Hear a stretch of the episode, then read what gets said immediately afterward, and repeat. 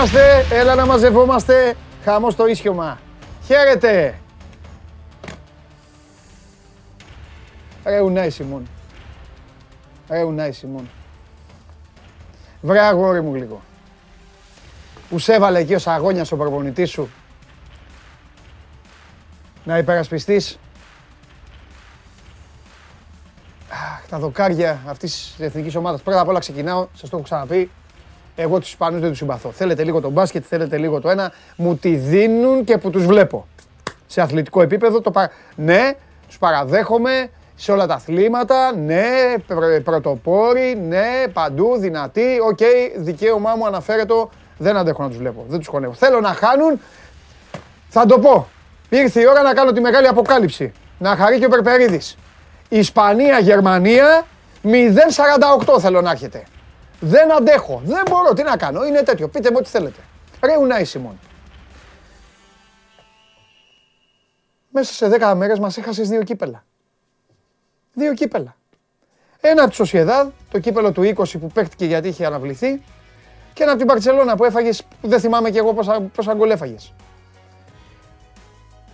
Και σε επιλέγει ο Σαγόνιας και σε βάζει βασικό τερματοφύλακα. Έχεις στερήσει από την ομαδούλα. Ο Ουνάι Σιμών, να σας πω, ότι έχει γεννηθεί στη Βιτόρια. Μπασκετικός είναι ο άνθρωπος. Μπασκόνια έβλεπε. Εντάξει. Τον, με τον Χουέρτας μεγάλωσε, με τον Λουίς Κόλα μεγάλωσε, με τον Μασιγιάουσκας μεγάλωσε. Με όλους αυτούς. Αυτούς έβλεπε παιδάκι εκεί πήγαινε. Στη Φερνάντο Μπουέσα Αρένα. Του τα έφερε έτσι τύχη να είναι δερματοφύλακας στην Εθνική Ισπανίας. Τέλος πάντων. Πρέπει να κάνεις και τον Καραγκιόζη να πηγαίνεις δεξιά-αριστερά. Μπερντές, έχει ο Ευγένιος Παθάρης από πίσω και σε κουνάει. Τι κάνεις, δηλαδή τι, θα φοβήσεις του Ιταλούς; Ένα λάθος έκανε ο μεγάλος coach. Ο μεγάλος coach ένα λάθος έκανε. Δεν βάζεις ποτέ πρώτο πέναλτι παίκτη που είναι απογοητευμένος. Παίκτη που έχει βάλει τα πάντα μέσα στο Euro, παίκτη που έχει μπει με φόρα στο Euro, παίκτη που σου έχει δείξει ότι να αξίζω να παίζω εντεκάδα, τον έχεις αφήσει έξω μετά, γιατί δεν σου βγαίνουν τα κουκιά, μεγάλε, μεγάλε, ανυπέρβλητε, κορυφαίε coach, ε, μετά μην τον βάζεις να χτυπήσεις πρώτο πέναλτι. Γιατί όχι τίποτα άλλο.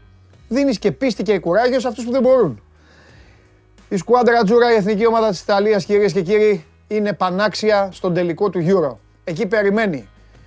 Περιμένει τον αντίπαλό της. Ή θα γίνει αυτό που όλοι προσδοκούμε. Γιατί έχουμε όλοι μας ένα στόχο. Να μην πεθάνουμε και να μην έχουμε δει τους Άγγλους να τρελαίνονται. Ή θα δει τους Δανούς μεταξύ μας επειδή οι περισσότεροι από εσάς που είστε εδώ, σε αυτήν την όμορφη παρέα, γουστάρετε πάντα τις ιστορίες των ταπεινών, των καταφρονεμένων, των φουκαράδων και όλων αυτών. Καταλαβαίνω ότι θα είστε με τους Δανούς. Σήμερα οι περισσότεροι πάλι θα είστε με τους Δανούς. Σε περίπτωση τελικού θα είστε με τους Δανούς. Δεν πειράζει, με τους Δανούς να είστε για να λυπηθείτε μετά στο τέλος. Όπως και να έχει, καθίστε απολαυστικά και αναπαυτικά όπου βρίσκεστε, γιατί το show must go on live μόλις ξεκινάει. Είμαι ο Παντελής Διαμαντόπουλος και εδώ από την καυτή έδρα του Σπόρ 24 μαζί με την Coca-Cola που είναι ο μεγάλος μας χορηγός για κάθε στιγμή αξέχαστη, μοναδική, συγκλονιστική και συνταρακτική όπως το πλασέ του Κιέζα. Έτσι και η Coca-Cola στηρίζει το Euro 2020 που γίνεται το 2021 και φυσικά αυτή την εκπομπή η οποία σεβόμενη πάντα. Και πρώτα από όλους τους φανατικούς Ταλιμπάν οργανωμένους οπαδούς της θα καθίσω στη θέση μου και θα απολαύσουν τις καλημέρες μου. Ρε τον Νουνάι Σιμών, την ίδια ώρα, την ίδια ώρα βέβαια πριν αρχίσω τις καλημέρες, την ίδια ώρα, ο Εμιλιάνο, Εμιλιάνο νομίζω το λένε το παλικάρι, ο Εμιλιάνο Μαρτίνες, ο τερματοφύλακας της Άστον Βίλα, οδηγούσε την εθνική ομάδα της Αργεντινής στον τελικό του Κόπα Αμέρικα. Όχι, στο, όχι την ίδια ώρα, λίγο αργότερα. Ένα-ένα με την Κολομβία Έχασαν και τάχαστα οι Αργεντίνοι στο τελευταίο δεκάλεπτο.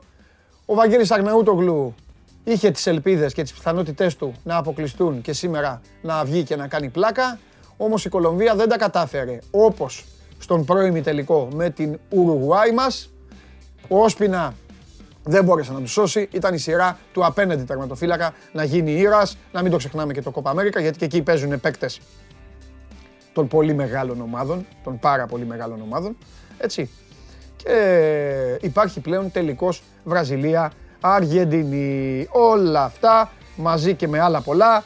OK, okay, Λε Ταλέκ στην ΑΕΚ, Ο Βλάνταν Μιλόγεβιτς μπορεί να πανηγυρίσει όχι όπως ο Μαντσίνι, αλλά ας πανηγυρίσει και λίγο.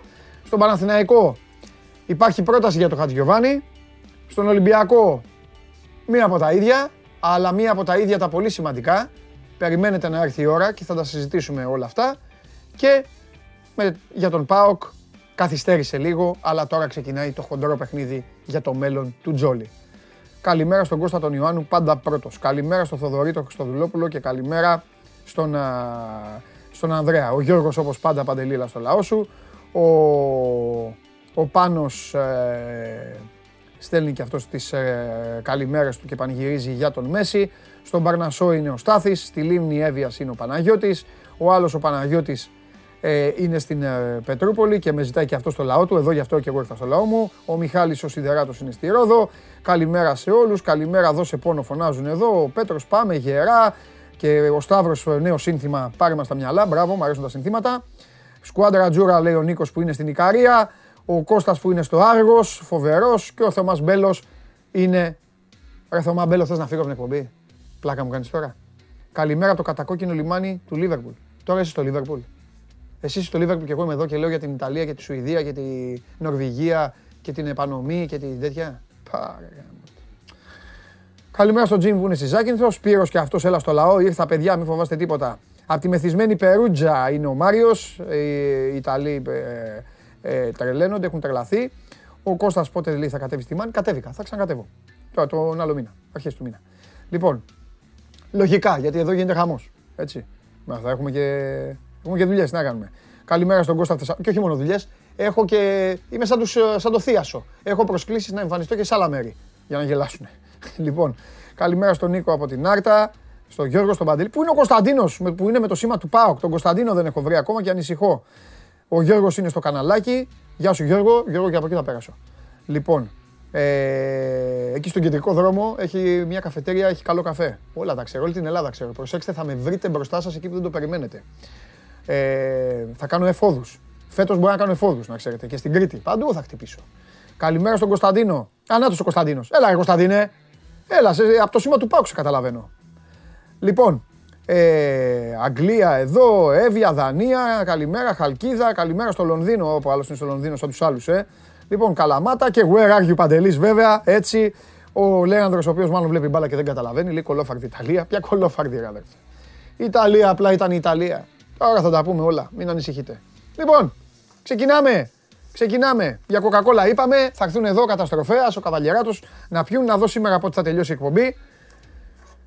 Ο, εξοντωθεί, έχω κάνει και κακή προπόνηση χθες. Πολύ κουραστική. Κουραστική ο δάσκαλος μου άλλαξε τα φώτα. Λοιπόν, ψυχραιμία τώρα λοιπόν, γιατί είμαι σε κατάσταση ε, Ουνάι Σιμών. Βλέπετε την εκπομπή live από το YouTube και επικοινωνείτε μαζί από κάτω live, γράφετε τον καημό σας, τον πόνο σας και του γουστάρετε. Η εκπομπή αυτή μένει και την παρακολουθείτε όποια στιγμή θέλετε μέσα στην ημέρα. Αναπαράγονται έξω από τα παλικάρια τα φοβερά, με ηγέτη τον κύριο Περπερίδη και βοηθός ε, δίπλα του εκεί τους, ε, τον Πανάγο, τον Βλαβιανό. Μην τον ξαναφέρω εδώ τον Πανάγο και σας πει πάλι τον τρόπο με τον οποίο σκοτώνει. Έτσι.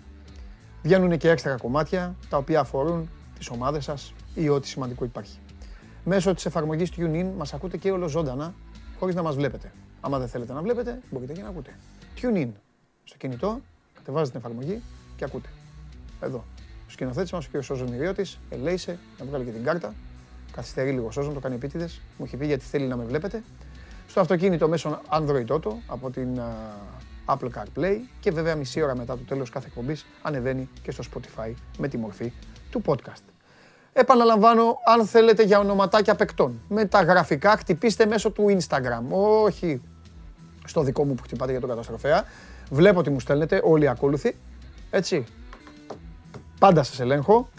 Όμως, κατά τη διάρκεια της εκπομπής, μόνο στο Instagram του Sport24, εκεί που λέει ερώτηση ή σχόλιο, βάλτε για όποιον παίκτη θέλετε και αν δεν έχουν πει, γιατί τα ίδια δεν γίνεται να τα λέμε, αν δεν έχουν πει τα παιδιά που βγαίνουν αυτό εγώ είμαι εδώ. Αν δεν έχουν μιλήσει για αυτό που εσείς ρωτάτε, εγώ είμαι εδώ για να τους το πω. SMGO, βίντεο. Έχει έρθει βιντεάρα η οποία διεκδικεί τίτλο. Βιντεάρα που διεκδικεί τίτλο SMGO, παπάκι, sport24.gr. Στείλτε βίντεο στο τέλος του μήνα, υπάρχει πολύ μεγάλο δώρο. Αλλά το θέμα είναι, για να διεκδικήσει κάποιος το δώρο πρέπει να μπει στο Final Four, να μπει στην τετράδα. Και πλέον υπάρχει υποψήφιος, άλλος ένας υποψήφιος για τετράδα. Δείτε τι έστειλε. Τι είναι αυτό;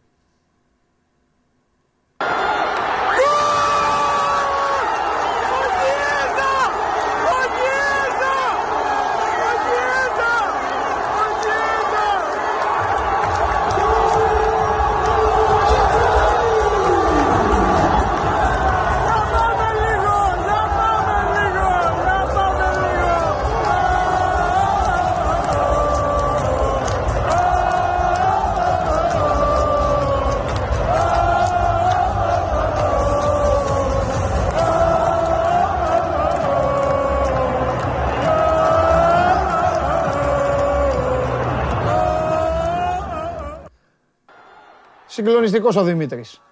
Συγκλονιστικός έβαλε όλη, όλη την ομορφιά του Ελληνάρα φιλάθλου στον γκολ της Ιταλίας. Έχει στείλει και από τη διαδικασία των πέναλτι, από το τελευταίο πέναλτι. Ε, αλλά εκεί προσπαθεί να κάνει το δημοσιογράφο, ενώ εδώ ζει σε φοβερές ε, στιγμές ε, ε, συγκλονισμού Ιταλικού, με κερκίδα μαζί, χορεύει, χοροπηδάει και όλα αυτά. Φωνάζει ο Κιέζα, ο Κιέζα. Οπότε μπαίνει πολύ δυναμικά το βίντεο του Δημήτρη. Εντάξει, τώρα εσείς μπορείτε να βάλετε κανένα φίλο σας στην παραλία να σουτάρει, να κάνει γκελάκια και να τον περάσετε. Σας έχω πει, περί ορέξεως και περί φαντασίας, κολοκυθόπιτα. Επίσης έχει ξεκινήσει, πάμε λίγο, λοιπόν, για να τα πούμε. Ε, πάμε στο σημερινό, ε, σήμερα, πέ. Πού είναι ο φίλος μου, ξεκινά, βάλ το φίλο μου. Βάλ το φίλο μου, σήμερα πρέπει να ξεκινήσω με το φίλο μου. Το φίλο μου θέλω. Εδώ θα την έξω τη καλέτα στον αέρα. Δεν με ενδιαφέρει κανένας. Βάλ το φίλο μου. Πάμε! Μεγάλε! Ή τώρα ή ποτέ, αλλιώς θα πεθάνουμε. Σε πιάσουν οι Ιταλοί, σε κάνουν άρη κακομύρι. Άξιε, σε περιμένει. Σε πάρει ο Μαντζίνη, σε κάνει σιλουέτα. Λοιπόν, πάμε! Μας με έχει συντροφεύσει όμως ο φίλος μου, ο φίλος μου και το κορίτσι, και το κορίτσι, ε. με έχουν συντροφεύσει σε αυτό το Euro. Πηγαίνουμε παρεούλα. Λοιπόν, πολύ μεγάλη μέρα, μην τσακώνεστε. Σας βλέπω τσακώνεστε πάλι, έχετε ξεκινήσει το κλασικό ελληνικό. Ε, Σας έχει πει κάποιος ότι όποιος έχει κατοχή είναι η καλύτερη ομάδα. Ξεχάστε το αυτό. Μην τρελαίνεστε. Αυτό έτσι είναι η Ισπανία. Κατοχή είχε η Ισπανία. Κατοχή. Και οι Γερμανοί είχαν κατοχή, το 40. Οι Γερμανοί κατοχή είχαν. Δεν σημαίνει ότι κέρδιζαν. Λοιπόν, ε, η Ιταλία έβγαλε το κανονικό της πρόσωπο. Το παιχνίδι, για να σας πω, ε, μπαμ μπαμ να τελειώνουμε, γιατί μετά στα highlights της Coca-Cola θα μιλήσουμε για το απόψινό παιχνίδι, όπως κάναμε χθες δηλαδή για το χθεσινό. Παιδιά, με το που έβαλε τον κόλλο Κιέζα, τα πάντα είχαν τελειώσει. Δηλαδή, τι εννοώ είχαν τελειώσει; Με... Κάτι ακούγεται. Λοιπόν, με το που έβαλε τον κόλλο Κιέζα, η Ιταλία είχε εξασφαλίσει τα πέναλτι. Δεν μπορεί να φάει δύο γκολ η Ιταλία. Είναι πολύ δύσκολο. Ακόμη και από αυτήν την Ισπανία. Ναι, την Ισπανία που έκανε φάσεις. Μην κολλάτε στις φάσεις. Οι Ιταλοί είχαν πιο καθαρές φάσεις. Είναι αυτό που σας έλεγε και ο Κέσσαρ στην άλλη φορά για το 2004 έχετε την εντύπωση ότι όποιος έχει την μπάλα πρέπει και να κερδίσει. Δεν υπάρχει αυτό στο ποδόσφαιρο, παιδιά. Αν θέλετε να το βλέπετε έτσι, να δείτε μπάσκετ, δείτε άλλα αθλήματα. Μην κολλάτε με το ποδόσφαιρο. Οι Ιταλοί έβγαλαν το κανονικό τους. Ε, εγώ σας έλεγα σε όλη τη φάση των ομίλων ότι δεν είναι αυτή η Ιταλία. Ε, κάποιοι από εσάς εντυπωσιάζονταν. Ω, τριάρες, ω, φοβερή Ιταλία, ω, ρε μπαλάρα που παίζει Ιταλία. Όχι, το ποδόσφαιρο της Ιταλίας ήταν αυτό που είδατε χθες. Έλα, έλα, γιατί άμα στην κλέψω θα σου αλλάξω τα φώτα. Όπως και έγινε. Όπως μπορούσε να ξαναγίνει. Έχασαν ευκαιρίες στο μάτς, μπορούσαν να το έχουν καθαρίσει το 90 λεπτό. Ο Μπεράγντι ακόμα χάνει φάσεις. Δεν μπορούσαν οι Ισπανοί να πάνε παρακάτω, εγκλωβίστηκαν σε αυτό το παιχνίδι. Αυτό είναι το παιχνίδι των Ιταλών και από αυτό κινδυνεύει και ο φίλος μου. Από αυτό θα κινδυνεύσει και η Αγγλία. Με τη διαφορά πια ότι ο Southgate δεν παίζει όπως η Ισπανία. Θα πάει πίσω.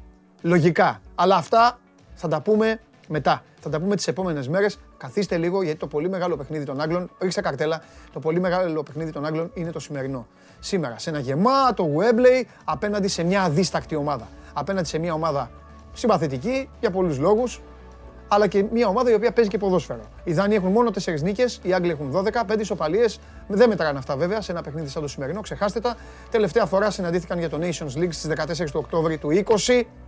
Οι Δανείοι νίκησαν στο νησί με 0-1, αλλά ούτε και αυτό έχει τόσο μεγάλη σημασία για να του ε, δίνεται βάση. Καθυστερούμε όμως.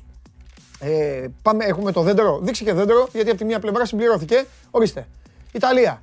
Το διέσχισε όλο αυτό το αριστερά μονοπάτι της οθόνης, το οποίο τώρα εντάξει το, το έχουν κόψει τα παιδιά για να μην τα βλέπετε όλα. Το διέσχισε και πήγε και πήγε και πήγε και προχώρησε και έφτασε μέχρι εκεί που έφτασε.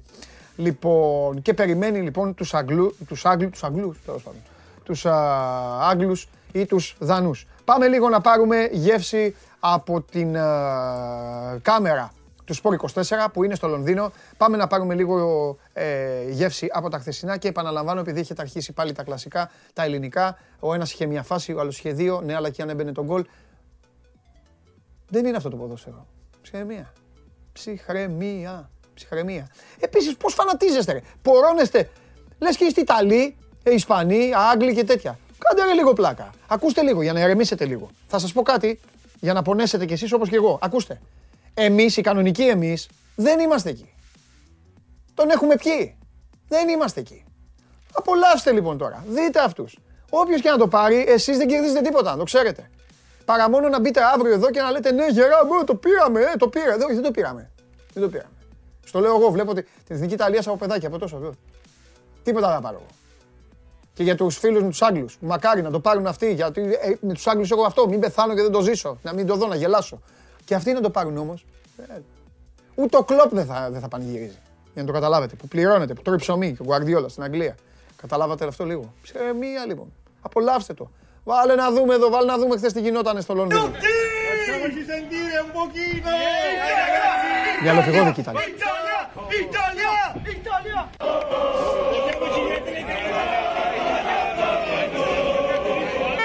ο Τρίγκας και ο Μπαλομπαρίνη βολτούλες, ε. Αυτή είναι Άγγλοι, ο Αλή. Σκοτσέζο, Αλή. Ό,τι είναι. Α, όχι, Ιταλή. Δεν τους μπορώ τους Ισπανούς. Κοιτάξτε εδώ, έτσι. Στον τελικό του Κιέβου. Μου θυμίζουν τον τελικό του Κιέβου. Το Real Liverpool. Η θεία. Μεγάλη.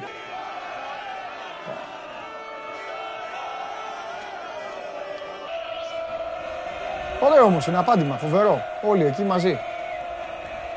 Φοβερή.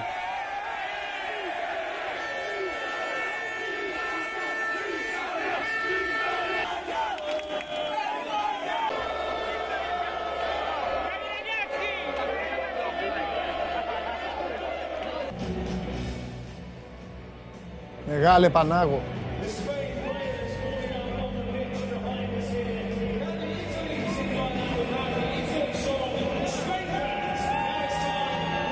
Ο άλλος έχει ντυθεί εκεί εκατόνταρχος. Και την άλλη την έχει ντύσει ό,τι να είναι. Και εθνικός είναι. Χαμός. Χαμός. Λοιπόν, Φοβερές αυτές οι σκηνές. Ε, και ωραία, αυτό είναι το ποδόσφαιρο. Όλοι μαζί, ενωμένοι, όλοι μαζί. Βλαβιανέ την πλάκα που μου έχετε σκαρώσει, πρέπει να την περιμένω, να την παραναγγείλω. Αυτό περιμένεις. Τι, αφού ξέρω τι μου έχετε, την έχετε κάνει με τους άλλους στο Λονδίνο. Άντε, βάλτε εκεί, βάλτε να γελάσουμε. Έλα. Ε, Παναγία μου! Πω, πω, πω, να σε δω βράδυ. Σε... Αγάπη μου. Μη φοβάσαι τίποτα εδώ. Ξαναβάλτε ρε βλαβιάνε. Θέλετε να μου κάνετε πλάκα με τους τρίγε και αυτά. Γιατί δεν έχεις και την τέτοια να μου το κάνεις ξαφνικά. Πρέπει να στο πραναγγείλω. Α το κορίτσι. Εδώ, εδώ, εδώ, εδώ, εδώ, Πουθενά, πέθανα. Έχω, δεν υπάρχω. Δεν υπάρχω. Εδώ, πάνε. Βάλ το κορίτσι. Βάλ το κορίτσι. Βάλ το. Where are you, Pandalis?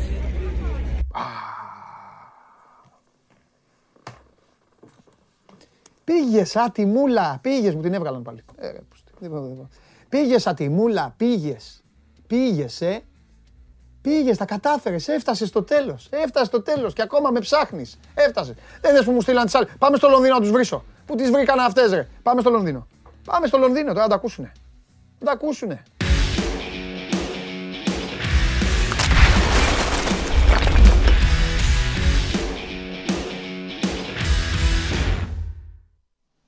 Όχι, όχι, όχι, όχι. Τώρα δεν θα μιλήσετε μέχρι... Ο άλλος, ο άλλος έχει ντυθεί αραβώνας. Αραβώνας στην, στη, στη, στην Πάτμο. Έχει ντυθεί αρα... Μεγάλε κούκλε μου εσύ αριστερά. Κούκλε μου μποτζόρνο. Πρώτον ξεκινάω. Μποτζόρνο. Ξεκινάω. Ένα.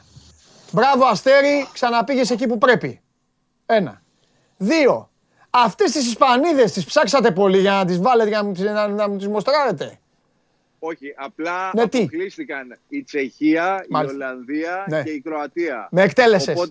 Με εκτέλεσες. Αυτό, αυτό, υπήρχε. Ναι, αυτό αγόρι μου. Έχεις δίκιο. Τουρνουά, δεν είχαμε κάτι άλλο. Έχεις δίκιο. Έχεις δίκιο. Έχεις δίκιο. Τι να σε κάνω. Λοιπόν, Αλλά έχεις γίνει, έχεις γίνει διάσημος. Ναι. Το κορίτσι μου είναι πάνω απ' όλα. το κορίτσι μου εκεί ε, με ψάχνει πήγε στον τελικό. Το κορίτσι συνεχίζει. Γαμπρέ, στον τελικό. Γαμπρέ τι έγινε; Εντάξει όλα. Να έρθω εκεί για το γάμο, τα, όλα... τα, κουφέτα, τίποτα, τι; Όλα, όλα καλά, όλα καλά. Μάλιστα. Από τη στιγμή που χθες γυρίσαμε σόι και αυλαβή στο ξενοδοχείο ε, το βράδυ, γιατί ο Παλομπαρίνη δεν σταματούσε να τραγουδάει ακόμα και στο μετρό μέσα με τους Ιταλούς. Γιατί να μην τραγουδάει ο Όλα είναι καλά. Στον τελικό πήγε. Όλα είναι καλά. όχι, ε, επειδή δεν ξέρεις τι γίνεται όταν κερδίσει η Αγγλία μέσα στο μετρό, γι' αυτό είπα να τραγουδήσω λιγάκι να πάρω το αίμα μου πίσω. Καταλαβαίνετε. Δεν μπορείς να φανταστείς τι γίνεται μετά. Ναι το, το πριν, ο αγώνας. Ναι. Άστο, ο αγώνας είναι το, το, το, τίποτα. Το πριν και το μετά πρέπει να το ζήσεις για να καταλάβεις πραγματικά. Σωστά. Σωστά. Λοιπόν, πάμε λίγο τώρα σε αυτά που δεν έχετε πει, δεν έχετε γράψει. Όποιος μπει στο Σπορ 24 μπορεί να δει και αντιδράσεις, μπορεί να δει και τον Αντρέα σε αλεγρία εκεί να ουρλιάζει και να φωνάζει και να κάνει. Αλλά πάμε λίγο. Ε, πάμε σε πράγματα. Πρώτα απ' όλα θέλω. Ε, Θέλω να πω γιατί προσπαθούσα να εξηγήσω, δεν θα, το, δεν θα φάω όμως όλη την εκπομπή, να εξηγήσω ότι η Ιταλία το έκανε με το δικό της στυλ, το έκανε με το δικό της τρόπο. Είπα ότι το ένα γκολ του Κιέζα ήταν αρκετό για να στείλει το μήνυμα ότι το μάτς θα πάει τουλάχιστον στα πέναλτι, όπως και έγινε. Ε, είχε τις φάσεις, είχε το σύστημα, είχε όλα αυτά τα οποία είχαμε περιγράψει από χθες. Θέλω όμως σε αυτό το σημείο μαζί με τον Ανδρέα να πω ότι είναι μια Ιταλία η οποία είναι υποτιμημένη και από ένα άλλο γεγονός. Είναι μια Ιταλία η οποία έχασε τον Πελεγκρίνη 10 ημέρες, γιατί μιλάμε για τις απουσίες όλων και δεν μιλάμε ποτέ για τις ομάδες που πάνε καλά. Οι ομάδες που πάνε καλά, επειδή πάνε καλά, ξεχνάμε πάντα τα προβλήματά τους. Αυτό είναι φαινόμενο παγκόσμιο. Η Ιταλία λοιπόν χάνει τον Πελεγκρίνη μία εβδομάδα πριν το Euro. Δύο ημέρες πριν το Euro χάνει το Σένσι. Μπαίνει στην πρεμιέρα του Euro και χάνει το Φλωρέντσι. Και στη συνέχεια χάνει και το Σπινατσόλα. Παίζει με, με τους αναπληρωματικούς ακραίους μπακ πλέον, ξεκάθαρα, από πολύ νωρίς στην διοργάνωση. Έχει ξεκινήσει χωρίς το Βεράτη. Εμφανίζεται ένας Λοκατέλη, ο οποίος δημιουργεί πρόβλημα στην ομάδα. Γλυκό πρόβλημα, αλλά να ξέρετε ότι για έναν Ομοσπονδιακό είναι πρόβλημα αυτό. Εμφανίζεται λοιπόν ένας Λοκατέλη, ο οποίος του λέει του Μαντσίνη: Εμένα θα με βάλεις να παίξω. Κοίτα, κακός ο Μαντσίνη τον βάζει χθες να εκτελέσει το πρώτο πέναλτι. Το είπα. Είναι, είναι κακή επιλογή να βάλεις έναν παίκτη ο οποίος παλεύει και με τη στενοχώρια του και με τα. τέλος πάντων. Και επίσης η Ιταλία εμφανίζει μετά από πολλά χρόνια επιθετικούς που σου λένε ότι να, εμείς είμαστε εδώ για να πάμε την ομάδα τρένο ή τον Τζίρο Immobile ή τον Μπελότη και μέσα στη διοργάνωση δεν τους έχει. Έτσι όπως θα μπορούσε να τους έχει. Και καταφέρνει με μοναδικό μεγάλο της όπλο τον προπονητή της, γιατί σας το λέγαμε όλοι, μα όλοι εδώ που βγαίναν σε αυτή την εκπομπή, πριν αρχίσει, ανεξαρτήτως αποτελέσματος, ο Μαντσίνη είναι ο καλύτερος προπονητής διοργάνωσης, Καταφέρνει λοιπόν με όπλο τον προπονητή της και το στυλ αυτό, ποιο είναι το στυλ; Το στυλ είναι το όλοι τρέχουμε πάνω, θα το πω πολύ απλά λαϊκά, δεν θα αρχίσω να μιλάω για transition και για τα υπόλοιπα. Όλοι τρέχουμε πάνω, όλοι τρέχουμε κάτω. Η Ιταλία, παιδιά, πίεζε, αμυνόταν και βρισκόταν, χωρίς να το καταλάβεις, με 5 και 6 παίκτες μέσα στην περιοχή των Ισπανών. Οι Ισπανοί είχαν την κατοχή, οι Ισπανοί είχαν για όποιον βλέπει την μπάλα με γαριδάκια. Όπου η Ισπανία παίζει η μπάλα, ο η Ισπανία έχει την μπάλα. Αλλά κάθε φορά που την έπαιρναν Ιταλικά πόδια, εμφανίζονταν έτοιμοι να πάρουν την εκδίκησή τους. Είχε τις φάσεις η Ισπανία με τον Ντάνι Όλμο, είχε τις ευκαιρίες, αλλά έτσι είναι το ποδόσφαιρο. Πρέπει να βάλεις πάνω από δύο γκολ στους Ιταλούς, άμα θες να τους κερδίσεις. Η μπάλα όλοι στο Λονδίνο. Λοιπόν, ναι. Ε, σε πολλά θα συμφωνήσουμε, σχεδόν σε όλα νομίζω. Η Ιταλία απλά χθες φάνηκε λίγο πιο κουρασμένη παντελή. Νομίζω ότι τουλάχιστον στη διάδα της άμυνας εδώ αρχίζει να φαίνεται και ότι ένα παιχνίδι φέρνει μεγαλύτερη φθορά σε αυτήν την ηλικία από ότι πριν από πέντε χρόνια. Α, λογικό. Για τον Κελίνη και τον Μπονούτσι. Δηλαδή η Ιταλία, μια καλή Ιταλία δεν θα επέτρεπε στο Μωράτα να γίνει αυτός ο συνδυασμός με τον Όλμο και να βάλει τον γκολ.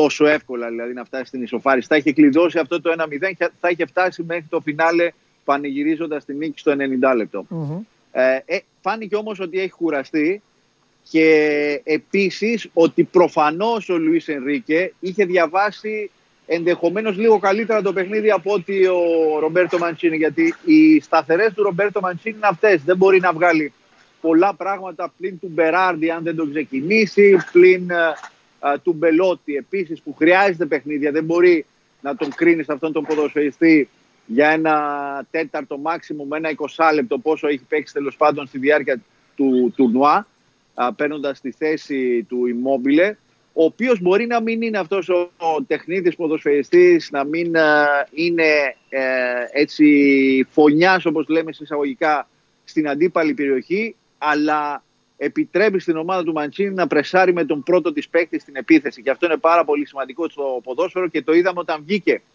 τι συνέβη. Αλλά είναι και μια Ιταλία που κακά τα ψέματα θα πω ότι στα πέναλτι δεν τη φοβόμουν με την έννοια ότι περίμενα ότι κάποιος Ιταλός θα έχανε το πέναλτι, αλλά ένα θα το έπιανε ο Ντομναρούμα, ναι. ό,τι και να συνέβαινε. Και έφτασε δυστυχώς για την Ισπανία και τον Ντάνι Όλμο να χάσει ο καλύτερος της παίκτης ε, το πέναλτι στην ε, διαδικασία. Ε, φαινόταν από το ύφος του. Υπάρχουν κάποιοι εκτελεστές οι οποίοι το λένε, το λένε τα μάτια τους. Την ώρα που πήγαινε ο Ντάνι, ο Ντάνι Όλμο, παιδιά, να στήσει την μπάλα, φαινόταν. Φαινόταν ότι. Ε, εντάξει, δεν το πίστευε τόσο, ξέρω εγώ. Τέλος πάντων, ο Μωράτα είναι μια ολόκληρη ιστορία για τους Ισπανούς. Έπαιξε. το άφησε το στίγμα της η Ισπανία, επειδή είπαμε για τους Ιταλούς και έτσι πρέπει. Πρέπει να λέμε για αυτούς που κερδίζουν. Ε, πάντα. Γιατί στην Ελλάδα έχουμε, το, έχουμε και το άλλο χάρισμα, να μιλάμε πάντα για τους χαμένους. Ε, το άφησε το στίγμα της Ισπανία. Φεύγει ως μια ομάδα η οποία έβαλε πολλά στοιχήματα. Πήγε χωρίς χωρίς παίκτες της Ρεάλ. Μπορεί για τον κόσμο που μας βλέπει, παιδιά, εσείς καταλαβαίνετε και ξέρετε αυτό πόσο, τι, πόσο δυνατό και πόσο σοβαρό είναι στη συγκεκριμένη χώρα πήρε αποφάσεις, στήριξε νέα παιδιά, πήγε με το 18χρονο τον ε, Πέδρη μέχρι τέλους, ε, υπηρέτησε το στυλ του θα πάω με αυτό το τίκι τάκα, το κουραστικό τίκι τάκα, ε, έχει φανατικούς θειασότες και έχει και ανθρώπους οι οποίοι δεν την αντέχουν να τη βλέπουν.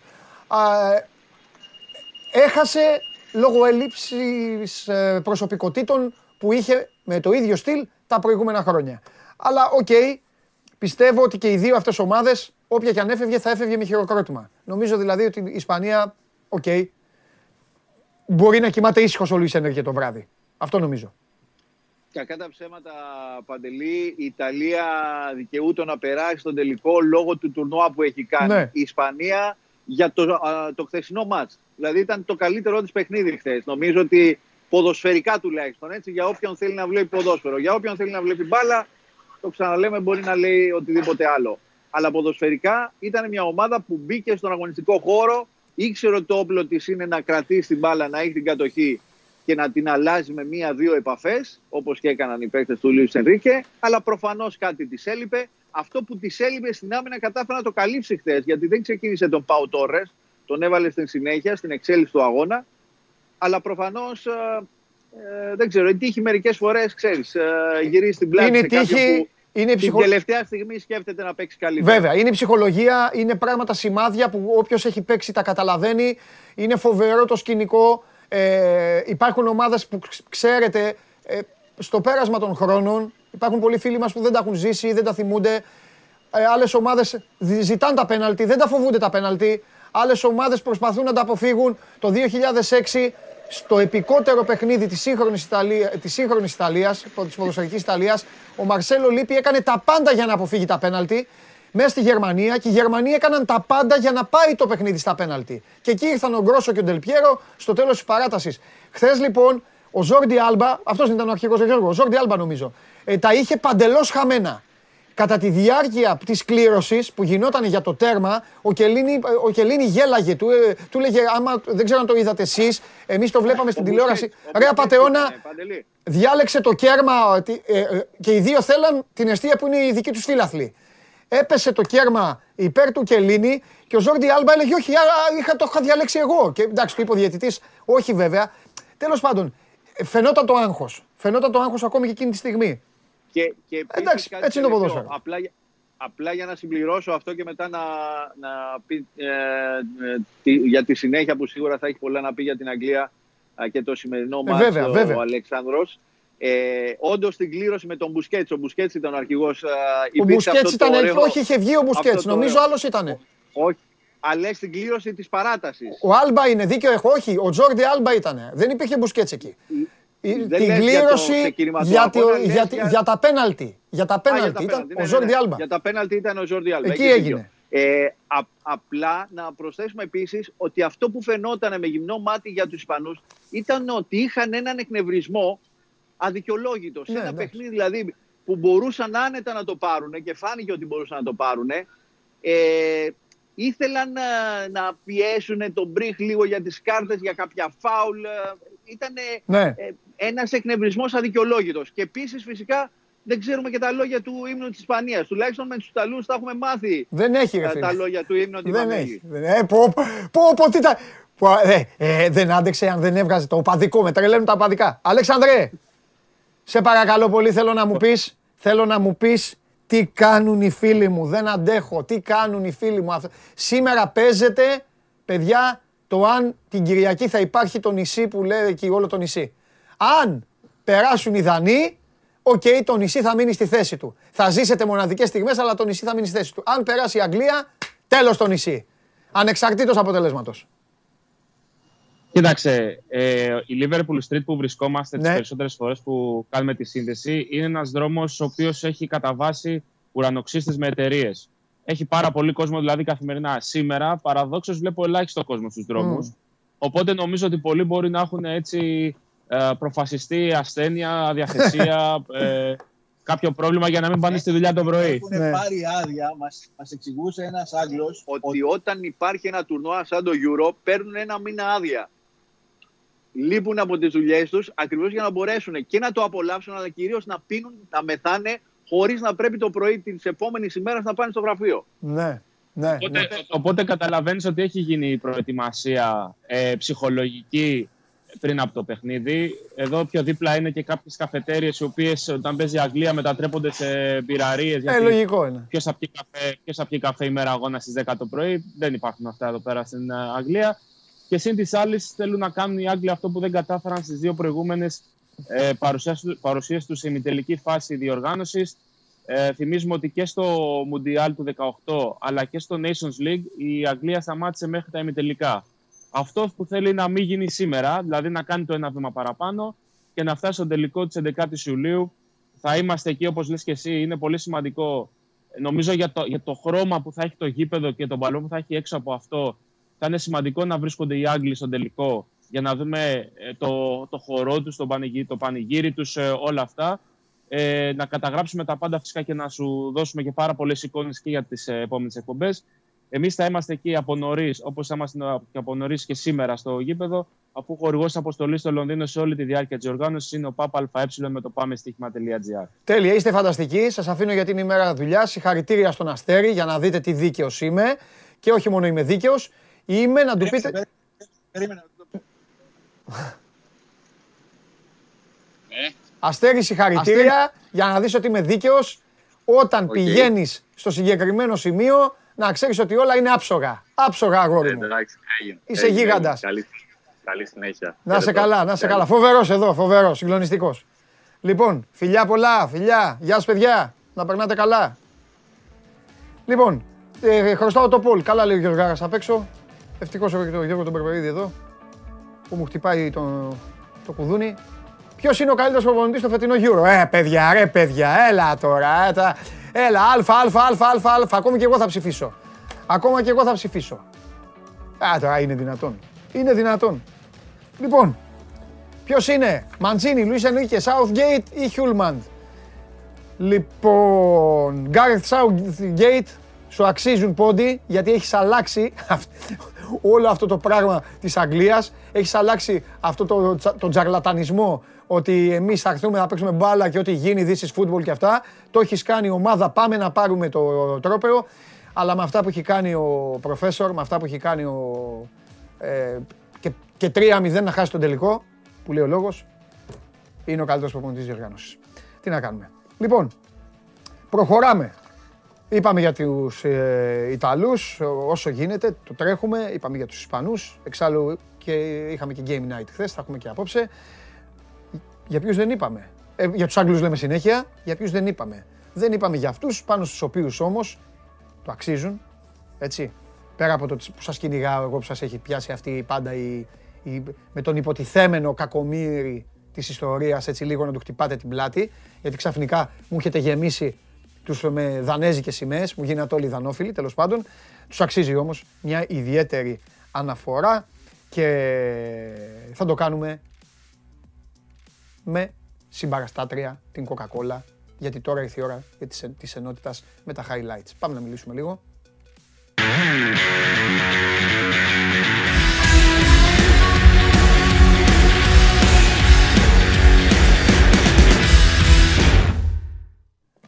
Εδώ είμαστε λοιπόν, κυρίες και κύριοι.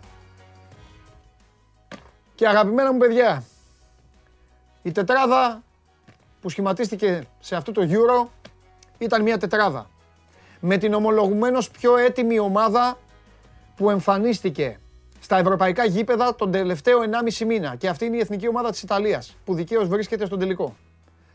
Με μια ομάδα η οποία κατέβηκε με στόχο μέσα στο σπίτι της, επιτέλους να καταφέρει να κάνει αυτό που δεν έχει κάνει ποτέ, να πάει έστω στον τελικό, αλλά δεν θέλει να πάει έστω στον τελικό, να το πάρει θέλει, αλλά δεν έχει πάει ούτε τελικό.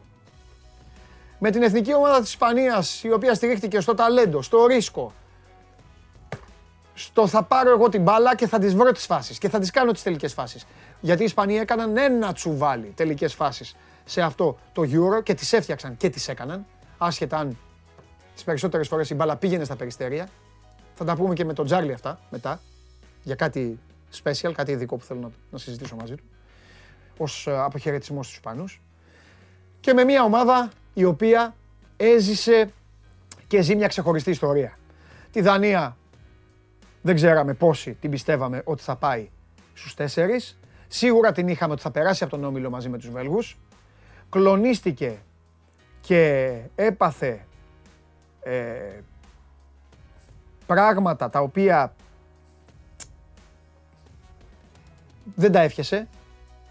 Το χάρο με τα μάτια τους είδαν κυριολεκτικά στο γήπεδο την πρώτη αγωνιστική. Και στη συνέχεια κατάφεραν με καλή μπάλα, με ωραίο ποδόσφαιρο. Δεν με ενδιαφέρει το, η πορεία της κάθε ομάδας. Πολλοί συνηθίζουν και λένε ναι, αλλά είχε αυτόν αντίπαλο, είχε τον άλλο. Δεν με ενδιαφέρει για καμία ομάδα. Έτσι είναι. Μια διοργάνωση έτσι είναι. Θα σου φέρει αντιπάλους. Τι να κάνουμε. Και οι Άγγλοι παίξαν με τους Γερμανούς. Και οι Ιταλοί παίξαν με το Βέλγιο που ξαφνικά μου, είχε, μου γίνει μόδα. Οι Ιταλοί έχουν αποκλείσει τους Βέλγους και τους Ισπανούς.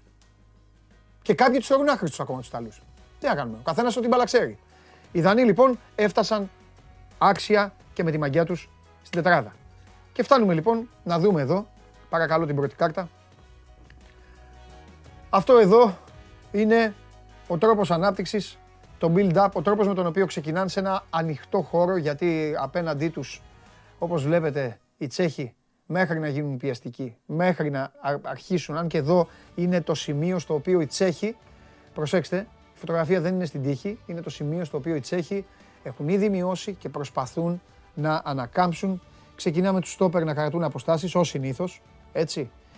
Και τον Γκρίστενσεν, τον οποίο βλέπετε εσείς να ανεβαίνει στη θέση του εξαριού, να πάρει την πρώτη μπάλα. Οι Δανείοι οι οποίοι αρέσκονται στο να ε, δημιουργούν τρίγωνα. Ο Ντιλέινι κατεβαίνει και αυτός χαμηλά, στο ίδιο ύψος με τον Κρίστενσεν, τον βλέπετε στο βάθος, έτσι ώστε να υπάρχει και μια δεύτερη λύση. Και με αυτούς τους τέσσερις παίκτες, οι Δανείοι σχηματίζουν πέντε τρίγωνα στην ανάπτυξη από τη θέση της άμυνάς τους.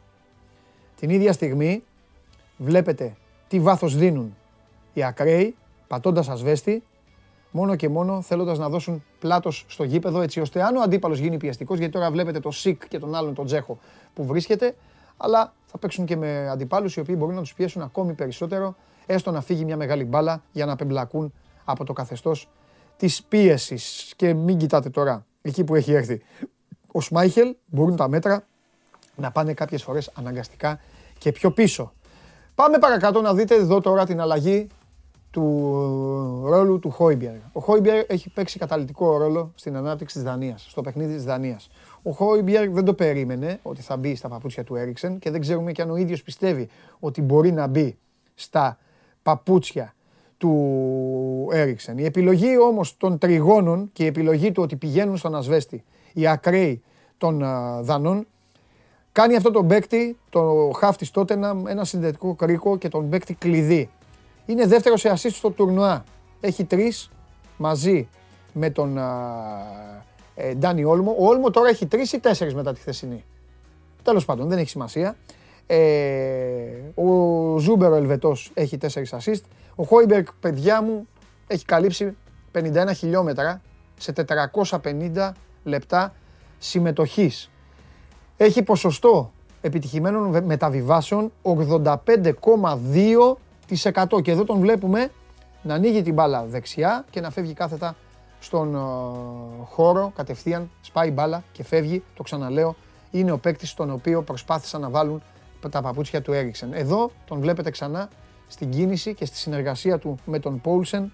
Πασάρει κάθετα, δημιουργώντας καθαρή ευκαιρία για γκολ. Είναι η ολοκλήρωση, είναι η κίνηση που κάνει ο Χόιμπιερ, είναι τα μέτρα που καταναλώνει. Τρέχει πολύ, είναι ο παίκτης κλειδί, είναι ο παίκτης τον οποίο ο Φίλιπς θα, με τον ο Φίλιπς πρώτα και ο Ντέκλαν Ράις κατά δεύτερον ε, ρόλο και λόγο θα πρέπει να περιορίσουν περισσότερο. Επίσης, επίσης για να προχωρήσουμε, ο Γιωακή Μάελε είναι και αυτός παίκτης κλειδί. Η όλη συμπεριφορά του είναι ο αριστερός πλάγιος των Δανών.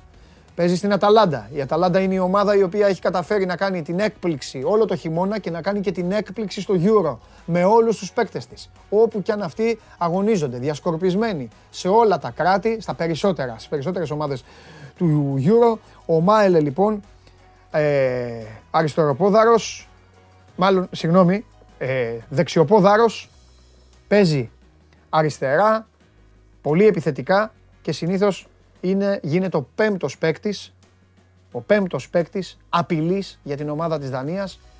Πέμπτος γιατί λογίζεται η τριάδα, η επιθετική όπως τους βλέπετε, μαζί με τον Χόιμπιεργκ, τον, για τον οποίο σας μίλησα στην ε, συνέχεια. Ε, ναι, είναι ένας μικρός Σπινατσόλα, άμα θέλετε να με ρωτήσετε, οκ, δεν έχουν τα ίδια χαρακτηριστικά, ε, μάλλον έχουν κάτι που τους ενώνει, παίζουν με ανάποδο πόδι, ε, ο Σπινατσόλα είναι και λίγο πιο υδραυλικός, ε, πατάει και πιο πολλές φορές μέσα στην αντίπαλη περιοχή. Αλλά στις φωτογραφίες που βλέπουμε είναι η κίνηση του Γένσεν στο χώρο. Ε, ε, τον βλέπει και τον διαβάζει σε πρώτο χρόνο ο Μάελε και στη συνέχεια αφήνει το πλάι του γηπέδου, συγκλίνει στον άξονα για να δώσει την έξτρα πάσα στον Ντάμσκραντ που περιμένει, ο οποίος περιμένει την πάσα του Γένσεν. Δύο γκολ και μία assist στο τουρνουά από αυτόν τον παίκτη. Ε, είναι μαζί με το Χόιμπιερ, δεν σας τα λέω για να περάσει η ώρα, σας τα λέω λίγο έτσι για να σας βοηθήσω όσον αφορά στην βραδινή σας ανάγνωση και στη βραδινή σας απόλαυση. Έχετε περάσει μπόλικες ώρες με Ιταλία, ακόμη περισσότερες με την Αγγλία, γιατί η Αγγλία έχει όλο αυτό το ξεχωριστό που τη συνοδεύει για να τα καταφέρει, με Ισπανούς, μεγάλους, αλλά να βλέπουμε και λίγο πράγματα που έχουν να κάνουν με το ποδόσφαιρο και των ομάδων ε, οι οποίοι φαντάζουν ε, ως έκπληξη στα μάτια σας και δεν είναι απλά «Ω, τους είδες τους Δανούς, άρε τι κάνουν, πω πω, καλή μπάλα, πω πω, βάζουν γκολ». Δεν είναι, όλα γίνονται για κάποιο λόγο, όλα γίνονται με κάποιο τρόπο. Και αυτοί είναι οι τρόποι για τους οποίους ε, οι Δανείοι κάνουν αυτό που κάνουν και, σας, το, και το συζητάμε σήμερα. Τελειώνοντας, για να μην σας καθυστερήσω, πάμε και στο, Πάμε και στο τελευταίο. Είναι ο τρόπος της εκδήλωσης των αντεπιθέσεων. Έχουν ένα καλό τερματοφύλακα. OK, okay, ξεκινάω από αυτό. Μπορεί να σας ακούγεται λίγο ε, τοπικά, αλλά δεν κολώνει ο Σμάιχελ να βγάλει σε κόντρα την ομάδα του ο ίδιος. Τέσσερις κόντρες κατά μέσο όρο πραγματοποιούν οι Δανοί. Ε, προσπαθούν να αφήσουν την μπάλα στον αντίπαλο. Γυρνάνε σε ένα 5-4-1 ορισμένες φορές στα δικά σας μάτια. Αλλά Όλα αυτά τα κάνουν, εκμεταλλεύονται δύο πράγματα. Οι Δανείοι είναι πολύ καλοί στο ψηλό παιχνίδι. Θα δούμε μεγάλο πόλεμο σήμερα με την μπάλα στον αέρα. Έχουν καλές τοποθετήσεις στο δικό τους μισογείπεδο και αυτό μπορεί να τους κάνει απειλητικούς. Κομβικοί παίκτες στον τρόπο παιχνιδιού είναι ο Ντόλμπεργκ με τη διαρκή του κίνηση και ο Ντάμσγκραντ, ο οποίος είναι απίστευτα εκρηκτικός. Στοιχεία που καταφέρνουν να έχουν δώσει μέχρι τώρα κοντά στις 80, 79,6 παρακαλώ ανακτήσεις μπάλας το 90 λεπτό. Είναι η ομάδα η οποία θα σου πάρει την μπάλα εκεί που δεν το περιμένεις. Είναι μια ομάδα ψηλή, είναι μια ομάδα δυνατή, είναι μια ομάδα με τρεχαντήρια και είναι μια ομάδα η οποία, καλοί μου φίλοι και φίλες, πλέον δεν μασάει τίποτα. Δεν μασάει πουθενά.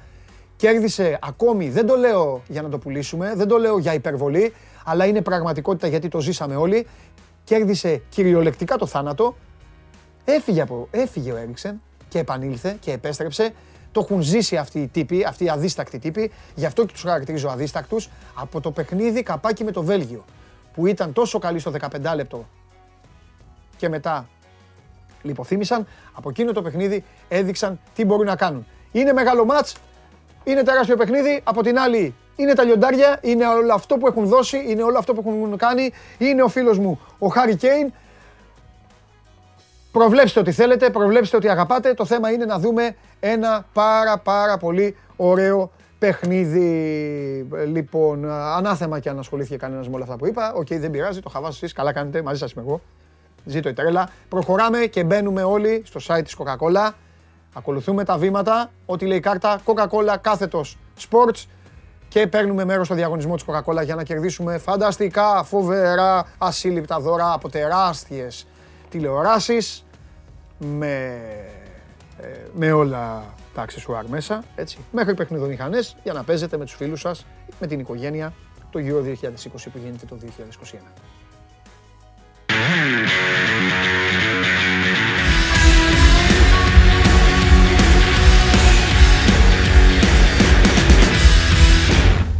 Λοιπόν, Βασίλης Μετζέλος φοβερός, ακούμε με προσοχή. Εντάξει, πλάκα σας κάνω. Ομολογώ ότι είστε τα καλύτερα παιδιά και το λέω και δεν κάνω πλάκα. Πάντα την ώρα που κάνουμε την ανάλυση, την ώρα που συζητάμε, είστε κύριοι, είστε σούπερ και γι' αυτό παίρνετε από μένα διπλή αγάπη σήμερα.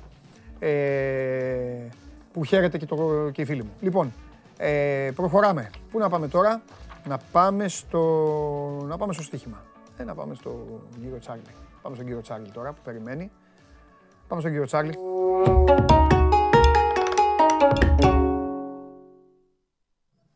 Ας μας μαράναν οι αναλύσεις, αναλύσεις κάνουμε, αναλύσεις από εδώ, έτσι παίζει ο ένας, έτσι παίζει ο άλλος Τσάρλι μου και έρχεται, έρχεται μια στρακαστρούκα, ένα σούτε, μια κόντρα, ένα αυτογκόλ, κάτι που δεν περιμένεις και όλα αυτά που λέμε και φτιάχνουμε με ωραία, με γραφήματα, πάνε στα σκουπίδια. This is football. Ε, πάντα έτσι γίνεται. Πάντα, έτσι γίνεται. Λοιπόν, Τσάρλι, άκου να δεις λοιπόν γιατί έχω και λίγα νεύρα με τους Ισπανούς που μου τους βγάζουν όλοι φοβεροί, φοβεροί, τρομεροί. Θα σου πω ένα στοιχείο εκμεταλλευόμενο στην παρουσία σου στοιχηματικό, στοιχηματικό στοιχείο, το οποίο αποθεώνει ακόμη περισσότερο την πρόκριση της Ιταλίας. Ξεκινάει το ματσάκι και λίγο πριν ξεκινήσει ανακαλύπτω τρομάρα μου ένα φοβερό και τρομερό δώρο κάτε με over 3,5 τελικές προσπάθειες των Ισπανών.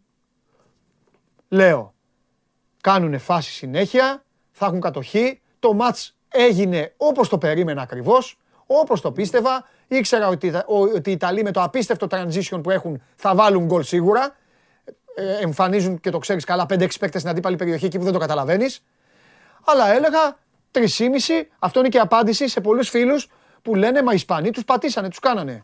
Κουβά έφαγα κύριε Τσάρλι, κουβά.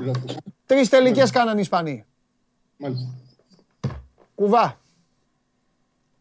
Γιατί τα περισσότερα σουτ που κάνανε η μπάλα ξέρεις που έφτασε. Στο Λίβερπουλ. Στο Μάντσεστερ έχει πάει η μπάλα. Ναι. Δεν έκανα, πες μου όμως εσύ που είσαι και ο ειδικός να κλάψω στον νόμο σου. καλό, καλό παίξιμο έκανα. Πολύ καλό παίξιμο έκανες. Και είναι και άμα με ρώταγες θα δεν το στο μυαλό μου, θα σου έλεγα ότι πρέπει να το πιάσεις. Αλλά. Τι να πιάσω; Όχι, είδες. αυτό, μα αυτό είναι που το λέω σε πολλούς φίλους. Που λένε οι φίλοι, μα την πάτησε. Τι την πάτησε; Τι την πάτησε; Ναι, ναι. Over 3,5 τελικές και φάγαμε κουβά. Τέλος πάντων. Ναι. Κοίτα, οι, οι Ισπανοί από άποψη του ποδοσφαίρου που προσπάθησαν να παίξουν, η αλήθεια ήταν ότι είχαν την πιο επιθετική πρόταση στη διοργάνωση. Ναι. Και παιχνίδι με το παιχνίδι πράγματι βελτιωνόντουσαν πάρα πολύ. Δηλαδή δεν έχει καμία σχέση η βαρετή εικόνα που δείξαμε με τους Ιδούς. Με το δεύτερο παιχνίδι με τους Πολωνούς που σου δώσαν την αίσθηση ότι ήταν μια αποτελεσματική αλλά βελτιωμένη. Mm-hmm. Στη συνέχεια άρχισαν να γίνονται πιο δημιουργικοί και κατέληξαν να είναι η ομάδα η οποία είχε τη μεγαλύτερη παραγωγή στην διοργάνωση. Κατάφεραν επίσης να κουράσουν πάρα πολύ τον ε, Βεράτη και τον Παρέλα στην ε, πίεση και αναγκάζει τον Μαντσίνη να τους κάνει Βέβαια. αλλαγή. Ναι. Παρ' όλα αυτά έχουν τρεις αδυναμίες που αυτές τις τρεις αδυναμίες οδήγησαν σε πέντε παιχνίδια που ήταν πραγματικά και στα πέντε κυριαρχικοί να κερδίσουν μόνο το ένα στο 90 λεπτό τους Σλοβάκους που ήταν και εκτός ανταγωνισμού. Ναι. Δεν είχαν ε, αξιοπιστία στο τέρμα. Το αμυντικό δίδυμο ε, έδινε μόνιμα ανασφάλεια και δεν, ήταν αποτελεσματική, και δεν ήταν αποτελεσματική στην τελική εκτέλεση. Ναι, ναι, ναι. Ήταν ένας συνδυασμός που τους έκανε ακόμα και να είναι και σε παιχνίδια που ήταν καλύτεροι ναι. να μην μπορούν να κερδίσουν.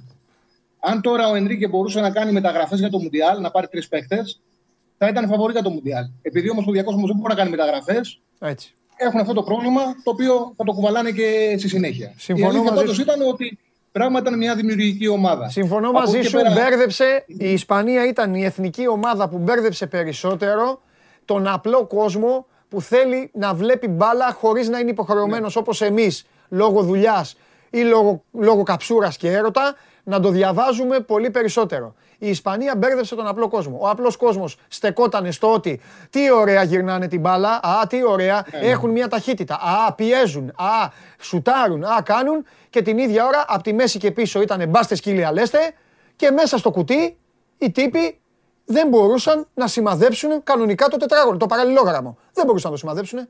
Αυτό αποδείχθηκε. Μα στην πραγματικότητα μέσα στην περίοδο. Ούτε πέναλτι δεν μπορούσαν να βάλουν. Ναι, ναι. Κάνανε μέχρι το, όταν παίζανε και οι δύο ομάδες με το αρχικό τους πλάνο. Ναι. Ήταν οι δύο φορές που δεν έκανε κοντόλο ο Αραφάμπαλ και η ευκαιρία του Όλμο. Μέχρι το 60. Νομίζω ότι σε πολύ μεγάλο βαθμό έπαιξε πολύ μεγάλο ρόλο το ότι έκανε κακό στους Ιταλούς. Ναι. Η επιλογή του Μαντσίνη να βγάλει τον Ιμόμπλε. Mm-hmm. Γιατί. Συμφωνώ μαζί σου. Ε, βιάστηκε. βιάστηκε. Ναι, ναι. Δημιουργήθηκαν συνθήκες που τέριαζαν πάρα πολύ. Ε, Εκτός ότι τις φάσεις που θα κάνεις στην αντεπίθεση, μαρκάρει και τα στόπερ, παίζει σε πολύ ψηλή ένταση. Ναι, ναι, ναι. Και τι έγινε, κρατώντας τον Ινσίνιε στην κορφή της επίθεσης, ναι. μέχρι να γίνει η ισοφάριση, δημιούργησε συνθήκες έτσι ώστε να έχουν άνετη κυκλοφορία μπάλα στόπερ των Ισπανών και να κερδίσουν μέτρα και να τους πιέσουν πάρα ναι, πολύ. Ναι, με το που έγινε η ισοφάριση, αναγκάστηκε να βάλει φόρ. Ο Μπελότη δεν ταιριάζει καθόλου στα μέτρα που έπρεπε να παίξει η Ιταλία. Οπότε ουσιαστικά τους οδήγησε μέχρι το 105 που μπήκε ο Αλκάνταρα, που πρέπει να το ανάψουν ένα κεράκι Ιταλοί, που άρχισε να πετάει την πάλη τη εξέδρας. Ναι, ναι, ναι. Ε, δημιούργησε συνθήκες να πιεστούν πάρα πολύ οι Ιταλοί. Ο Αλκάνταρα, πέρα... ο Αλκάνταρα ήταν εκτός διοργάνωσης, ε, ναι. εκτός ψυχολογίας. Ε, να τα λέμε όλα. Μπορεί να παίζει στη Λιβερπουλάρα. Αλλά ο Αλκάνταρα, αν, αν πρέπει να φτιαχτεί μια φωτογραφία, Τσάρλι, ένας πίνακας με το πρόσωπο ενός ποδοσφαιριστή που, που, που πλήρωσε το τίμημα της διετίας κορονοϊού, νομίζω ότι δεν, τώρα μου έρχεται, μπορείτε να ναι, μου πείτε κι άλλα ονόματα. Ε, μου έρχεται ναι, το ναι. Αλκάνταρα. Έδωσε ναι. τα πνευμόνια του, το, τα σηκώτια του με την Bayern. Ήταν, βασι, ήτανε βασικός στο να πάρει Bayern αυτό το Champions League του Αυγούστου. Και στη συνέχεια παίρνει μεταγραφή και πηγαίνει στο χειρότερο πρωτάθλημα του κόσμου σε θέμα έντασης, σε θέμα και σε μια ομάδα η οποία σακατεύτηκε. Τα κεντρικά χαφ, οι συμπέκτες του έφυγαν και έγιναν στόπερ, γιατί και ο Φαμπίνιο ε, γύρισε πίσω και ο Χέντερσον γύρισε πίσω και έμενε ένας Αλκάνταρα μαζί με τον Βαϊνάλντουμ να κάνουν τα πάντα στη Λίβερπουλ. Δεν είχε να δώσει τίποτα στην Εθνική Ισπανίας. Τίποτα. Ναι. Και επίσης ένα πλεονέκτημα που είχαν οι Ισπανοί στο τέλος, από ένα σημείο και μετά, είναι ότι από τον πάγκο πέρασαν πολύ καλύτερους παίκτες από ό,τι είχαν δυνατότητα να περάσει ο Μαντζίνη. Δηλαδή έβαλε Μορένο, Μωράτα, ε, Λιορέντε, και έβαλε ποιοτικούς ποδοσφαιριστές ναι. και τον, ε, τον Ροντρίγκο. Και ο Κακομίρη ο Μαντσίνη έβαζε τον Λοκατέλη, ναι. τον Πεσίνα, τον Τολόι και τον Μπελότη. Ναι. Τέλος πάντων, ε, σε αυτά τα παιχνίδια πολλές φορές συνήθως κερδίζουν οι ομάδες που έχουν καλύτερη ερωτηματοφύλακα, καλύτερο αμυντικό δίδυμο. Έκανε και μεγάλο παιχνίδι ο Ζορζίνιο και αυτή ήταν η βάση ώστε να αντέξουν οι Ιταλοί να το πάνε στα πέναλι και να το πάρουν ναι. εκεί. Ναι, ναι, ναι. Πάμε, Πάμε στο σημερινό. Ναι, και να τελειώσω απλά επειδή έκανες καλή πάσα. Έβγαλε και λίγο, έβγαλε και λίγο ο Ζορζίνιο αυτό το mixed Premier League και βραζιλιάνικου αίματος. Ήξερε ακόμα και πότε θα κάνει το τζαμπουκά. Τόσο όσο, ώστε να μην κινδυνεύσει και από τον Μπριχ, έριξε και τις κλωτσιές του, έκανε και το. Ε, ξέρεις, να σπάσει και λίγο τσαμπουκά, να σταματήσει και λίγο το παιχνίδι. Ήτανε, ο Ζορζίνιο ήταν άριστα σε όλα και ήταν αυτός που έκανε τα κλεψίματα. Γιατί ναι. όπως παίζουν οι Ισπανοί, ναι. η μπάλα μεταφερόταν σωστά. Δηλαδή πήγαιναν στις παγίδες ο Δεράτη και ο Μπαρέλα και δεν μπορούσαν να δικλέψουν την μπάλα αυτή. Ναι. Τα κλεψίματα τα έκανε ο Ζήνιο από πίσω. Έκανε 8 κλεψίματα στο παιχνίδι, ήταν εκπροσωπικό. Mm-hmm. Και στην πίεση στο τέλος είχε κομβικές επιλογές και όσο να φεύγει η μπάλα και στο μαρκάρισμα.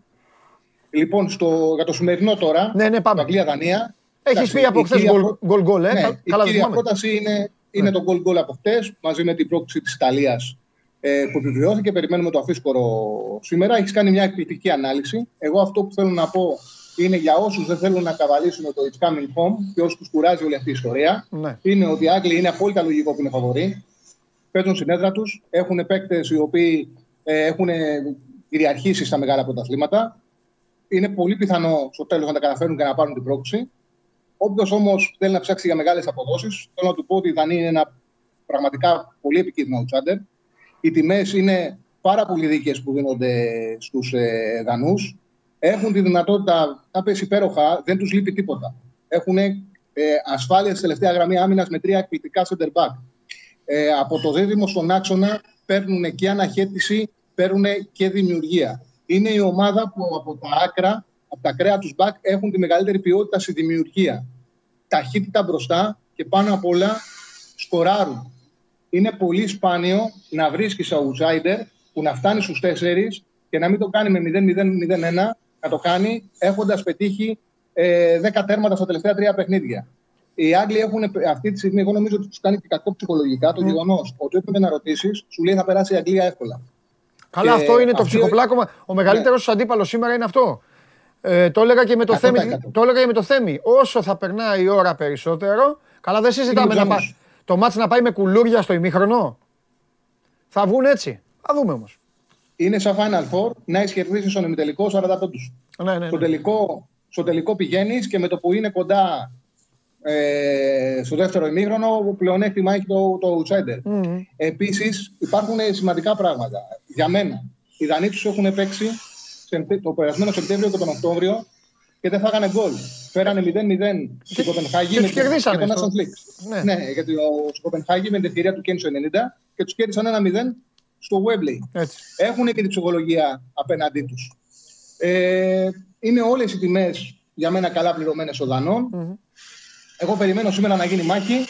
Αυτό λέω. Δεν μου κάνει καμία εντύπωση αν θα περάσουν οι Άγγλοι. Λογικό είναι να δίνονται φαβοροί. Όμως έχουμε ένα outsider που είναι πάρα πολύ επικίνδυνο. Ε, σε κάθε περίπτωση το goal goal είναι καλά πληρωμένο, είναι δίκαιο και θα μου κάνει και εντύπωση οι Άγγλοι να πάνε και τελικό χωρίς να έχουν δεχτεί γκολ. Mm. Ωραία. Συνήθως φεύγουν, πάντως πάντως βρίσκουν έναν τρόπο να αποτυχάνουν οι Άγγλοι, δεν θα μου κάνει εντύπωση να γίνει. Ναι, αυτό, ε, εντάξει, αυτό είναι και το, ναι, είναι το, το, το, το, το μυστήριο της υπόθεσης. Είναι αυτό που λέμε τώρα. Θα δούμε, θα δούμε αν θα γραφτεί η ιστορία ή θα δούμε αν πάλι βρήκαν έναν άλλο τρόπο να γράψουν την ιστορία τη δική τους που γράφουν πάντα. Άλλη μια σελίδα, ναι. Άστα να πάνε. Ναι. Έχεις, ε, έχεις τίποτα για, ε, για όποιον θέλει ρε παιδί μου να παίξει ε, κάτι από... Όχι, να παίξει κάτι πάνω σε Δανία. Έχεις κάτι; Κοίταξε. Πάνω Over μισό γκολ, ας πούμε, πόσο δίνει τώρα. Στην τύχη τα λέω εγώ αυτά. 1,78. Α, εντάξει, ωραία. Να βάλουμε γκολ, Δανοί, ένα, ένα γκολάκι δίνει 1,78. Εντάξει, εντάξει, οκ. εντάξει, εντάξει. Μια χαρά απόδοση είναι. Το να παίξεις τώρα το γκολ γκολ είναι σε 2,20, 2,15 με 2,30. Ναι. Ανάλογα την εταιρεία. 2,25 με 2,25 ανάλογα την εταιρεία. Το να παίξει κάποιος γκολ γκολ και χ2 ναι. ανεβάζει πάρα πολύ την ε, απόδοση. Αλλά όλες, ό,τι θέλει να παίξει κάποιος. Αν θέλει κάποιος να το δει και να ναι. πάρει μια καλή απόδοση. Είτε παίξει πρόκληση της Δανίας στο 3,30, είτε παίξει το Χ2, είτε παίξει την νίκη της Δανίας είναι όλα δίκαια πληρωμένα. Ναι. Είναι δηλαδή ο βαθμός δυσκολίας. Για μένα είναι μια μάχη 55-45 υπέρ των Άγγλων ναι. και δίνεται στο 70-30. Έτσι, ναι, 75-25. Εκεί δίνεται τι αποδόσει. Συμφωνώ. Είναι δίκαιες οι τιμές της Δανίας. Ναι, ναι, ναι, συμφωνώ, συμφωνώ. Ωραία, ωραία. Άντε να τα δούμε και αύριο θα έχουμε να, αύριο θα έχουμε να συζητήσουμε. Σίγουρα θα έχουμε να γελάσουμε. Σίγουρα, ό,τι και να γίνει. Ε, ναι, ναι, ναι, σωστό αυτό. Φιλιά, φιλιά, Τζάγκλι. Τα λέμε. Λοιπόν, αυτός ήταν και ο Τσάρλι. Χρωστάω. Δεν είσαι παντελής! Ξαναβάλε, βάλε, Τι να... Κορίτσι μου, είναι ντροπή που σε βάζουν αυτοί μέσα. Εγώ εδώ, κάτσε εδώ να στα πω εγώ. Είναι ντροπή που σε βάζουν μέσα, ε, που δεν σε βάζουν μόνοι σου. Μόνοι σου. Κάνουν, δηλαδή, τα κορίτσια τα άλλα τα προσβάλλουν περισσότερο. Εδώ, πάγωσετε λίγο, πάγωσετε. Εδώ, τις βλέπετε; Ακούστε να δείτε τι κάνανε όλοι αυτοί. Με τον Μπαλομπαρίνι και το... Όχι τον Μπαλομπαρίνι, με τον Τρίγκα. Ακούστε. Τις βρήκανε για να μου κάνουν πλάκα γιατί περιμέναν άλλο αποτέλεσμα. Εγώ όμως το έμαθα από το φίλο μου τον Παλουμπαρίνη. Εντάξει, δούλεψε η Ιταλική κατασκοπία και είδατε όταν ξεκίνησε η εκπομπή, τους είπα: Έλα, βάλτε το. Βάλτε, βάλτε αυτό. Το κορίτσι πώ βρέθηκε τώρα, ρε, αφού παπαγώστατε. Ρε, τι κάνετε, ρε, θα με τρελάνετε. Λοιπόν, εδώ. Εγώ μπορώ τώρα να, να τους παίζω συνέχεια όλη την εκπομπή μέχρι να φύγω. Επίτηδες. Άστε το βίντεο, άστε το λίγο παντού. Ναι. ¿Dónde está el Παντερής; Καλά είμαι, καλά. Εσείς τι κάνετε. Σαν το, άστε λίγο, εδώ κοίτα. Σαν τον Λουίς Ενρίκε είναι το μεταξύ. Όλοι οι Ισπανοί είναι ίδιοι. Βάλε το κορίτσι, ρε. Βάλε το κορίτσι, βάλε το κορίτσι λίγο. Άντε να αναπνεύσουμε. Where are you, Εδώ Pandelis? είναι το κορίτσι μου. Εδώ είμαι. α, τε. Πού να είμαι.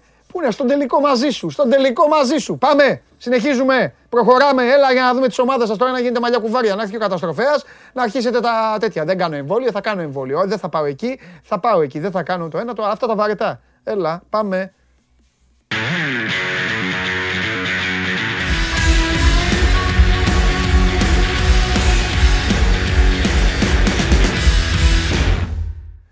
Απ' την άλλη, βέβαια, το fan club μεγαλώνει έτσι σε όλη την Ευρώπη. Βλέπετε, έχω, πι- πι- πιάσαμε και την Ιβηρική. Α, εντάξει. Μην τη ζητάτε, θα τις ξαναβάλουν. Τις βάζει μόνος του. Ξέρει είναι αυτό. Τις βάζει. Όταν του έρχεται η επιφύτηση, τις βάζει. Λοιπόν.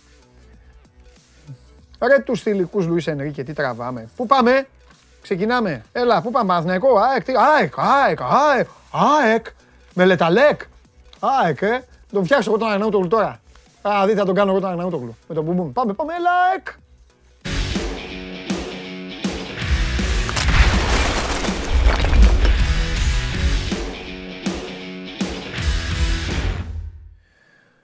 Έτσι, μπράβο. Ο τρόμος ζωγραφισμένος στις ματάρες σου. Την ώρα που ο Ντι Μαρία πασάρει στο Λαουτάρο Μαρτίνες. Εκείνη την ώρα πανηγυρίζουν, αγκαλιάζονται όλοι. Ο Μέση του δίνει και φωνάζουν και του λένε για Τώρα αυτόν με στη διασκεδάζεις. Λούτσα. Στη Λούτσα, για αυτόν τον τύπο στη Λούτσα. Τώρα με αναγκάζεις όμως. Οχ. Με αναγκάζεις τώρα. Ε, έτσι. εντάξει. Βάλε τον Μπόμπι το Φερμίνο, το φίλο. Ε, τώρα να, ορίστε. Τι έβαλε. Κοίτα πώς θα είναι σε μερικές εβδομάδες. ναι, κοίτα, κοίτα. Δεν το έχει πάρει, ε, το ξέρεις, δεν το έχει πάρει. Ποτέ, αυτό σου λέω. Ρε, Αυτές, να τίτλο. το Ντίμιο, ρε το Ούτε θα το Ντίμιο. πάρει. Καλά, δεν μιλάω για, δεν μιλάω για άλλες κούπες πιο βαριές, χρυσαφένιες. Μα τίποτα δεν έχει Δεν πάρει. μιλάω Δεν- για Τι τέτοια, λέγαμε δεν- χθες, δηλαδή; δεν φτάνουμε εκεί. Δεν με προσέχεις. Τι λέγαμε, μόνο, μόνο Μαραντόνα δεν λέγαμε. Ναι, Έτσι, αυτό είναι αλήθεια. Μεγάλη Αργεντινή, αλήθεια. έτσι. Μεγάλη αλήθεια. Ε, Τι λέει; Τίποτα, τι να πει. Εδώ, ευτυχία με Βλάταν Μιλόγεβιτς, Ναι, έτσι. εντάξει, ευτυχώς. Ευτυχώς θα πω εγώ. Που είναι και ο προπονητής εκεί σε αυτό το κομμάτι και εντάξει, αυτή είναι μια προσωπική του νίκη, θα το πω σε έναν βαθμό. Ναι, Εντάξει, θεωρώ ότι αν δεν ήταν ο προπονητής, δεν θα ερχόταν αυτός ο παίκτης στην ΑΕΚ. Καλά, ρε, Ε, βέβαια, Βαγγέλη, εντάξει, αφού θα- αυτός τον ήθελε θα μου κιόλας, πεις- μπορεί να ήταν- Ακριβώς, ε, ακριβώς. να ήταν ο Θα μου τον πεις και απ' την ήθελα. άλλη, ναι. Α- Αν δεν ήταν αυτός, μπορεί η ΑΕΚ να μην ασχολείται καν. Έτσι. Ναι. Δεν, δεν το λέω για να κακίσω. ναι. Απλά λέω ότι είχαμε φτάσει σε ένα σημείο πολύ δύσκολο Ναι. που αν, αν ναβα- ε, ναυαγούσε και αυτή η ιστορια θα υπήρχε πρόβλημα και για τον προπονητή. Πώς να σου το πω, όσον αφορά την ψυχολογία. Τη... Δουλεύει που δουλεύει ο άνθρωπος εκεί χωρίς παίχτες. Ναι. Νέους παίχτες εννοώ. Ναι, ναι, ναι. Δηλαδή μόνο τον Τζαβέλα είχε επί της ουσίας, γιατί Ναι. και ο τερματοφύλακας έφυγε. Ε, γύρισε πίσω λόγω της ασθενειάς του. Εντάξει, ήθελε κι αυτός κάπως να ανέβει η ψυχολογία του. Έτσι. Είναι μια τόνωση αυτή η ιστορία. Ωραία. Ο, ε, Και τω- τώρα όρια που όλο το μιλάμε άλλος είναι και είναι... αγωνιστικό. Πετάει; Είναι, πετάει, είναι, πετάει. Ωραία. Εντάξει. Πετάει από Ρωσία. Μμμ. Για να ε, φανεί εδώ ότι όντως δηλαδή και στο το μυαλό του και η προτεραιότητά του μέχρι να γίνει αυτό με την ΑΕΚ ήταν να επιστρέψει εκεί. Εκεί είναι και το σπίτι του. Εκεί ζουν με τη σύζυγό του. Έτσι. Αυτή είναι η βάση τους. Δηλαδή, όταν τελειώσει το ποδόσφαιρο, λεταλέ και εκεί θα, θα μείνει. Και αυτό θέλει να κάνει κάποια στιγμή, να το κλείσει στη, στη Μόσχα. Μπορεί σε δύο χρόνια από σήμερα. Εντάξει, 31 είναι ακόμα. Έτσι. Ε, Δηλαδή, Ω, μπορεί μια χαρά κάποια είναι, στιγμή μια να χαρά. κλείσει και στη Ρωσία. Μια χαρά είναι. Δεν ήρθε τώρα αυτό για εκείνον, γιατί θεωρώ ότι το χειρίστηκε πάρα πολύ καλά ο, ο ίδιος ο προπονητής, με Ναι. την προσωπική επαφή και σίγουρα με το γεγονός ότι και ο Λεταλέκ έχει ευνοηθεί από τη συνεργασία που είχε όλα αυτά τα χρόνια με τον Μιλόγεβιτς, γιατί μέσα από την πορεία του στον Αστέρα έτσι βρήκε το διαβατήριο για να επιστρέψει στη Γαλλία και να παίξει πρώτη εθνική στη Γαλλία. Δεν είχε παίξει μέχρι τότε. Να το πούμε αυτό. Δηλαδή, πήγε στον Αστέρα μέσα από περιοδία σε άσημες ομάδες. Έπαιζε Ναι. σε μια Ουκρανική που δεν θυμάμαι ούτε το όνομα, μια Ναι. τελείως άσημη, η οποία μόλις είχε ανέβει κατηγορία το 2013. Μετά πήγε στη Ρωσία σε μια επίσης δεύτερης ταχύτητας ομάδα. Ναι. Ε, περιπλανήθηκε, τελικά βρέθηκε ο Ερυθρός Αστέρας, βρέθηκε αυτός ο προπονητής και νομίζω ότι του το ανταποδίδει με την έλευσή του ο Λεταλέκ αυτή τη στιγμή. Δηλαδή έρχεται σε έναν άνθρωπο που ξέρει ότι θα παίξει και εδώ ένα πολύ σημαντικό ρόλο και τον εμπιστεύεται. Πολύ ωραία. Κλείνει ωραία, θα πω αυτό το θέμα, σε μια πολύ δύσκολη περίοδο. Γιατί όντως ε, ένα ενδεχόμενο ναυάγιο θα, θα έφερνε περισσότερους τριγμούς. Αν πάει και καλά το Αραούχο, για να πάω και στο παρακάτω, γιατί έχουμε και μια καλή εξέλιξη από εκεί. Η εξέλιξη είναι ότι ε, περνάει από ΔΣ το θέμα του Αραούχο στη Λασπάλμα. Δεν έχει ξαναγίνει αυτό μέχρι τώρα. Έτσι. Και περνάει από ΔΣ γιατί ε, μπορεί μεν ο Ραμίρα να είναι ο άνθρωπος, ο πρόεδρος και ιδιοκτήτης που αποφασίζει, αλλά όταν είναι θέμα μεταγραφών σημαντικών παιχτών, σημενόντων παιχτών, όπως είναι ο Αραούχο, γιατί είναι αρχηγός αυτή τη στιγμή στη Λασπάλμα, πρέπει να περάσει από το ΔΣ. Το ότι περνάει αυτή η πρόταση της ΑΕΚ του 1,5 εκατομμυρίου, θα πω εγώ λίγο ακόμα να την τσιμπήσει η ΑΕΚ να την ανεβάσει, θεωρώ ότι θα έχουμε καλή εξέλιξη. Είναι καλή εξέλιξη από μόνη της πάντως. Είναι καλή εξέλιξη ότι... και γιατί υπάρχει ναι. και κάτι άλλο, Βαγγέλη μου. Είναι καλή εξέλιξη γιατί το ΔΣ ε, θα κρίνει το οικονομικό. Οι Ισπανοί, ξέρεις, οι Ισπανοί είναι, είναι δολοφόνοι σε αυτά. Δεν είναι αυτό που νομίζει ο κόσμος που τους έχει έτσι. Εκεί στα λεφτά χτυπάνε πρώτα, τα λεφτά, τα λεφτά βλέπουν. Αν στα λεφτά τους γλυκάνεις, μετά, αν ο παίκτης σου πει εγώ θέλω ΑΕΚ, έχει, έχει έρθει. Τους το έχει πει. Ε, τότε ναι, εντάξει. Το έχει πει, ε, δεδομένα στο λέω αυτό. Ναι. Ε, ποτέ δεν είχα πάρει τέτοια θέση για τον Ραούχο, γιατί πάντοτε το έπαιζε διπλό παιχνίδι, διπλό ε, ταμπλό. Ε, και καλά έκανε, γιατί η ναι. καριέρα του ήταν. Έτσι. Εντάξει, είναι καλά. Λοιπόν, τώρα δεν το παίζει διπλό ταμπλό ο Ραούχο. Πραγματικά το έχει μεταφέρει ότι θέλει να πάει. Δεν έχει πει δεν αντέχω εδώ όπως το κάνει ο Κρίστης για παράδειγμα. Ναι, Θέλω ναι. να φύγω, δεν, δεν μπορώ, δεν αναπνέω. Αλλά τους έχει Δεν είναι και εύκολος στου Ισπανούς να, να κάνεις τέτοια γιατί ναι. είναι λίγο. Όχι, το περνάει με ωραίο τρόπο. Ότι εντάξει, ήρθε η ώρα να κλείσει αυτό το κεφάλαιο. Αν δηλαδή θα, θα ήθελα, τους έχει πει να το δεχτείτε. Mm-hmm. Γι' αυτό και προφανώς θα είναι το θέμα εκεί και νομίζω ότι θα πάει καλά από εδώ και πέρα. Έτσι το, το βλέπω πάντα με τις πιθανότητες. Γιατί αυτά στραβώνουν τα πράγματα από τη μια μέρα στην άλλη. Πολύ ε, ωραία. Είναι καλά τα χρήματα. Ναι. Νομίζω, κοίταξε δεν είναι μόνο το 1,5 που θα πάρει και άντε να ανέβει και λίγο ακόμα η ΑΕΚ. Ναι. Φτάσουμε δηλαδή στο να πει η Λασπάλμα ότι ξέρετε τι, άλλα 200 ξέρω εγώ, ναι. γιατί έχω ακούσει ότι υπάρχει και αυτό. Mm-hmm. Ε, θεωρώ ότι δεν θα τα χαλάσουν εκεί. Επίσης είναι και το 1,3 που βγάζει η Λασπάλμα από πάνω της. Και αυτό πρέπει να το συνυπολογίσουμε. Έχει πολύ μεγάλο συμβόλαιο ο Ράουχο. Εξοικονομούνται δηλαδή κάποια χρήματα και θα λάβει και κάποια άλλα ζεστά. Έτσι, το οποίο σημαίνει ότι μπορεί να κινηθεί καλύτερα στις μεταγραφές της. Πολύ ωραία. Λοιπόν, γίνεται χαμός από την ώρα που ξεκίνησε η εκπομπή. Χαμός. Όσοι φίλοι της ΑΕΚ έχουν επικοινωνήσει. Το 80% μου απαι, απαιτούν και θα τους το κάνω το χατήρι γιατί εντάξει γίνεται χαμός. Για αριστερό μπακ να πεις και έχει βουήξει λέει εδώ ας πούμε ο Αλέξης, μην έξω να λέω τα ονόματα τώρα των παιδιών. Αλέξης, Γιώργος, Φώτης, Κώστας, Δομήνικος, ε, Σταφυλίδης. Έχει λοιπόν. γραφτεί κάτι, ακούστηκε κάτι τώρα και έχει γίνει. Θα σου πω τώρα πώς έχει βγει όλη αυτή η ιστορία. το, το πρωί, από ό,τι πληροφορήθηκα κι εγώ, ναι σε κάποιο ραδιοφωνικό. Δεν ξέρω, δεν, δεν, το λέω έτσι για να μην πω το όνομα του σταθμού. Ναι, αλλά κάποιος ναι, ναι, ναι, πάμε, πάμε, πάμε, πάμε, Όχι, όχι δημοσιογράφος. Ναι. Ακροατής. Φίλαθλος, εντάξει. Okay, ναι. Ότι έχει ακούσει ότι κλείνει αριστερό μπακ που έχει παίξει τον μπακ. Λοιπόν. Ναι. Από την ώρα που υπόθηκε αυτό, εγώ θα σου πω το εξής. Μέχρι να, το, να φτάσει στα δικά μου αυτιά, στο Messenger είχα πάνω από 50 μηνύματα να με ρωτάνε το ίδιο πράγμα για το Σταφυλίδη. Ναι. Δεν προκύπτει από κάπου ότι η ΑΕΚ θα κλείσει το Σταφυλίδη. Δεν, δεν μπορώ να απορρίψω τίποτα αυτή τη στιγμή. Δεν νομίζω όμως ότι είναι αυτός ο παίκτης που η ΑΕΚ έχει ανάγκη. Μήπως ο φίλος άκουσε παλιά κουβέντα και έλεγε ότι η ΑΕΚ θα πάρει έναν παίκτη που έχει παίξει και αριστερό μπακ στον Μπάουκ και τον πήρε, τον Τζαβέλα. Ήταν και τον Τζαβέλα. Δεν ξέρω. Δεν αποκλείεται να είναι και αυτό. Πάντως, να το πούμε ότι ο Σταφυλίδης είναι ένας παίκτης ο οποίος έχει αντιμετωπίσει πάρα πολλά προβλήματα. Έχει παίξει μόλις τα μετρούσα πριν. Ναι. Μπήκα να δω τι έχει κάνει. 27 παιχνίδια, 28 τα τελευταία τρία χρόνια έτσι. Ναι, ναι. Δεν είναι πεζούμενος παίκτης, έχει πολλά ε, προβλήματα. Δεν είναι, είναι και άτυχος ε, και πάνω που στην εθνική πάτησε καλά. Ο Φανσίπ τον έβαλε πίσω και στόπερ και αυτά πάλι χτύπησε. Και στόπερ κιόλας, μπράβο. Mm. Δηλαδή είναι και αυτό. Ότι και σαν τον Τζαβέλα και εκείνος έχει ουσιαστικά μετατεθεί. Δεν είναι ναι, πια ναι, ο αριστερός ναι. Ε, Παρ' όλα αυτά, εντάξει, άσο στα φιλίδη, την κάναμε την αναφορά να ικανοποιήσουμε και τα παιδιά εδώ που στέλνουν. Ναι. Ε, με αριστερό μπακ τι γίνεται, παιδί μου, παίζει, έχει κλείσει, είναι κοντά. Είναι... λένε, υπάρχει μια έντονη φημολογία και σε αυτό το κομμάτι. Ναι. Ε, εντάξει, τώρα σε, σε φήμες βασιζόμαστε γιατί από την ΑΕΚ δεν επιβεβαιώνεται κάτι. Ότι, έχει, ότι έχει βρεθεί ναι. και, ότι είναι συμφωνημένος.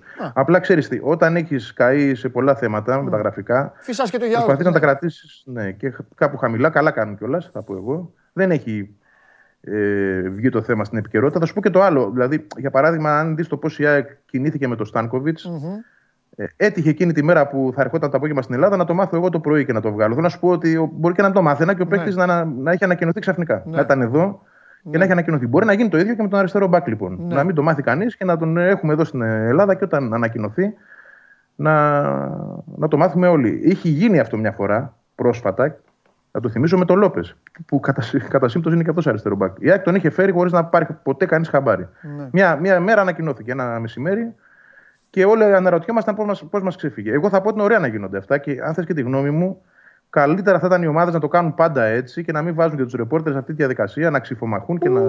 Εγώ το λέω χρόνια. Το... στα μέσα για το ποιος θα βγάλει ναι, το θέμα. Απλά δεν φταίνουν οι ομάδες. Δεν τους βάζουν.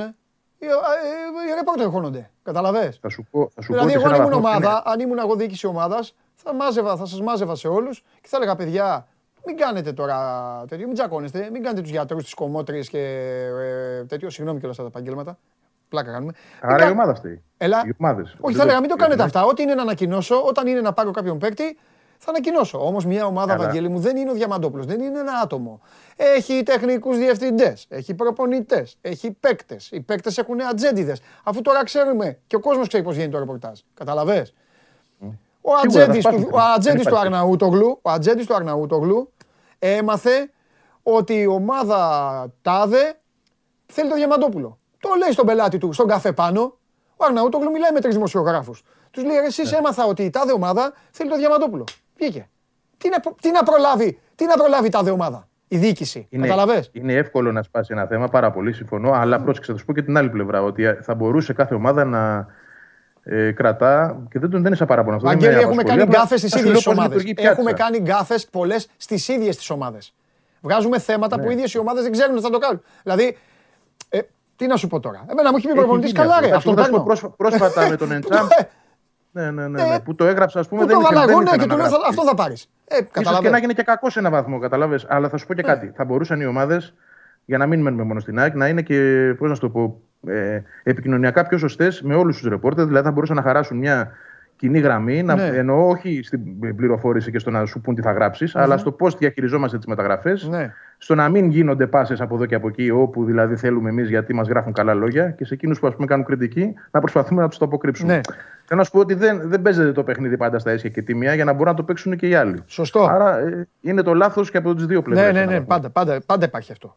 Τελευταία μου ερώτηση, γιατί τον, του έχω ιδιαίτερη συμπάθεια. Συμπαθώ πάντα ποδοσφαιριστές που μπαίνουν στο γήπεδο δίνουν το παραπάνω αυτό, από αυτό που μπορούν και τους βάζουν, τους κολλάνε και στον τοίχο και όλες, πολλές φορές άδικα.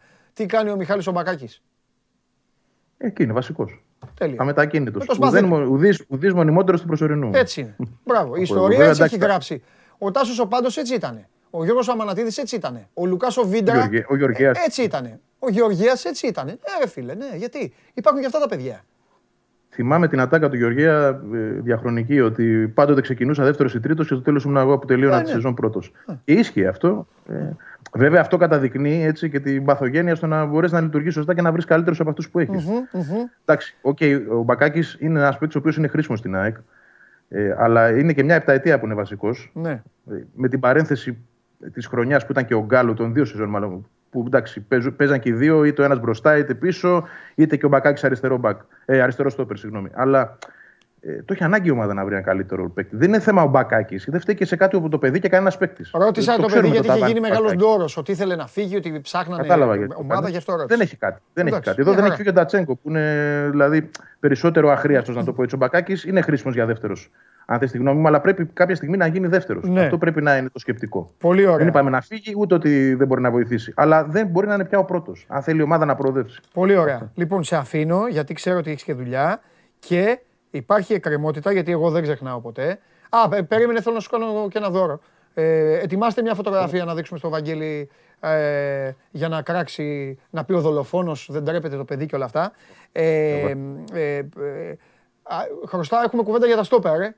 Μην κοιτάς που με παρασύρεις. Με παρασύρεις εσύ, εσύ φταίς με τον Αραούχο και το Λεταλέκ και ε, εδώ, εδώ οι, οι μπαγάσες οι υπόλοιποι με τα, με, με, με, τα, με τα μπακ και με τους υπόλοιπους. Στόπερ. Όλες τις ομάδες εγώ θα τις κυνηγήσω φέτος. Ναι, ναι. Με τα στόπερ. Έχει λοιπόν. ζουμί αυτή η κουβέντα, πρέπει να την πιάσουμε μόνο για αυτή. Μόνο, αυτό, αυτό, αυτό, εγώ, ναι. Λοιπόν, εδώ, Βαγγέλη μου εδώ, κοίτα. Βαγγέλη μου εδώ, εδώ, εδώ, εδώ, εδώ, εδώ, Βαγγέλη μου, εδώ.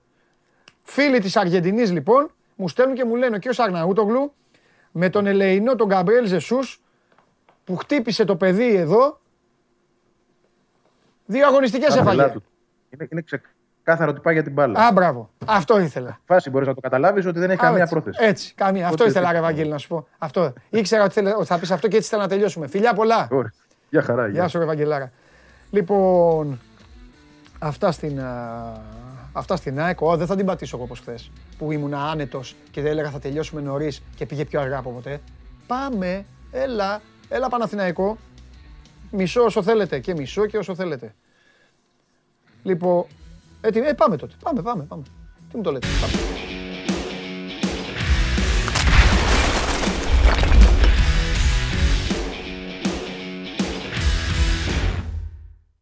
Έλα ρε παιδάκι μου, αφού Όπω το γέλιο, το γέλιο είναι μέχρι τα ακουστικά. Θα σας πω εγώ, θα σας πω εγώ τι θέλει να πει. Εγώ είμαι έτοιμος να πω για το Χατζηγιοβάνι, όμως ναι. αυτός με το δίκιο του θέλει να πει. Σας είπα ποια θα πάρει το Euro. Εσείς δεν με ακούγατε. Αυτό θέλει να πει, το είπα εγώ. Ε, το γέλιο πάει και. Καλημέρα καταρχήν. Καλημέρα. Ε, το γέλιο πάει γιατί και η έτερη μεγάλη καψούρα πάει, πήγε πάλι τελικό. Η Αργεντινή. Ε, από εκεί είσαι τέτοιο, είσαι με Αργεντίνους. Ε, ναι, ε. δεν το συζητάμε, δεν το συζητάμε εκεί. Ο Θεός βλέπει από ψηλά. Ο, ε, από πίσω μου. Ο Θεός βλέπει από πίσω μου. Λοιπόν. Ο Θεός βλέπει από ψηλά γιατί θέλει αυτή την κούπα. Ναι, για να δούμε. Ναι. Κοίτα για, για, κοίτα, για το Θεό το αξίζει. Αλλά με αυτούς που, που παίζει θέλω να το δω. Θα είναι ωραίο παιχνίδι πάντως. Εντάξει, ναι, αλήθεια. Κοίτα, λίγο, θα είναι ωραίο παιχνίδι. Ε, ναι, συμφωνώ με τον Αγναούτογλου περί loser όλων αυτών. Έχετε, θα μονομαχήσετε με τον Αγναούτογλου. Αλλά και η Βραζιλία δεν μου πολύ γεμίζει το μάτι και μου βγάζει λίγο από Αγγλία τώρα η Βραζιλία. Η Βραζιλία μετά τα 7 γκολ που φάγε από τους Γερμανούς μου βγάζουν πολύ αγγλικό τέτοιο. Ναι, ναι αγγλικό ναι, Θα το δούμε. Λοιπόν, ρε εσύ, δώστε το το παιδί ρε. Αφού γίνεται συνέχεια κουβέντα, αφού φαίνεται. Και για να έρχεται ναι. συνέχεια μια ομάδα, σημαίνει ότι ο παίκτης έχει συζητήσει μαζί της. Κώστα μου, αφού είσαι έμπειρος τώρα. Σίγουρα. Όχι, σίγουρα έχει συζητήσει. Ε, ναι, τα έχει βρει τώρα. Αλλιώς δεν θα έρχονταν δεύτερη φορά. Πρόσεξε. Ε, να πιέσει. Όχι, δεν λέω να πιέζει. Αλλά ναι. λέω ότι του έχουν πει. Ε, Πες το μικρό του, το ξέχασα. Τάσο. Τάσο. Ναι, του έχουν πει Τάσο, έλα στην Αλτάη. Έλα, θέλεις. Και να έχει πει το παιδί, ωραία, καλά είναι τα λεφτά, μα τα βρείτε με τον Παναθηνικό ήρθα. Εκεί. Κοίταξε, Αυτό μου βγάζει, δεν ξέρω. Να πούμε πολύ γρήγορα για τον κόσμο για να καταλάβει γιατί λέμε τόση ώρα. Κάτι που ε, γράψαμε χθες το βραδάκι στο sport24.gr. Ναι.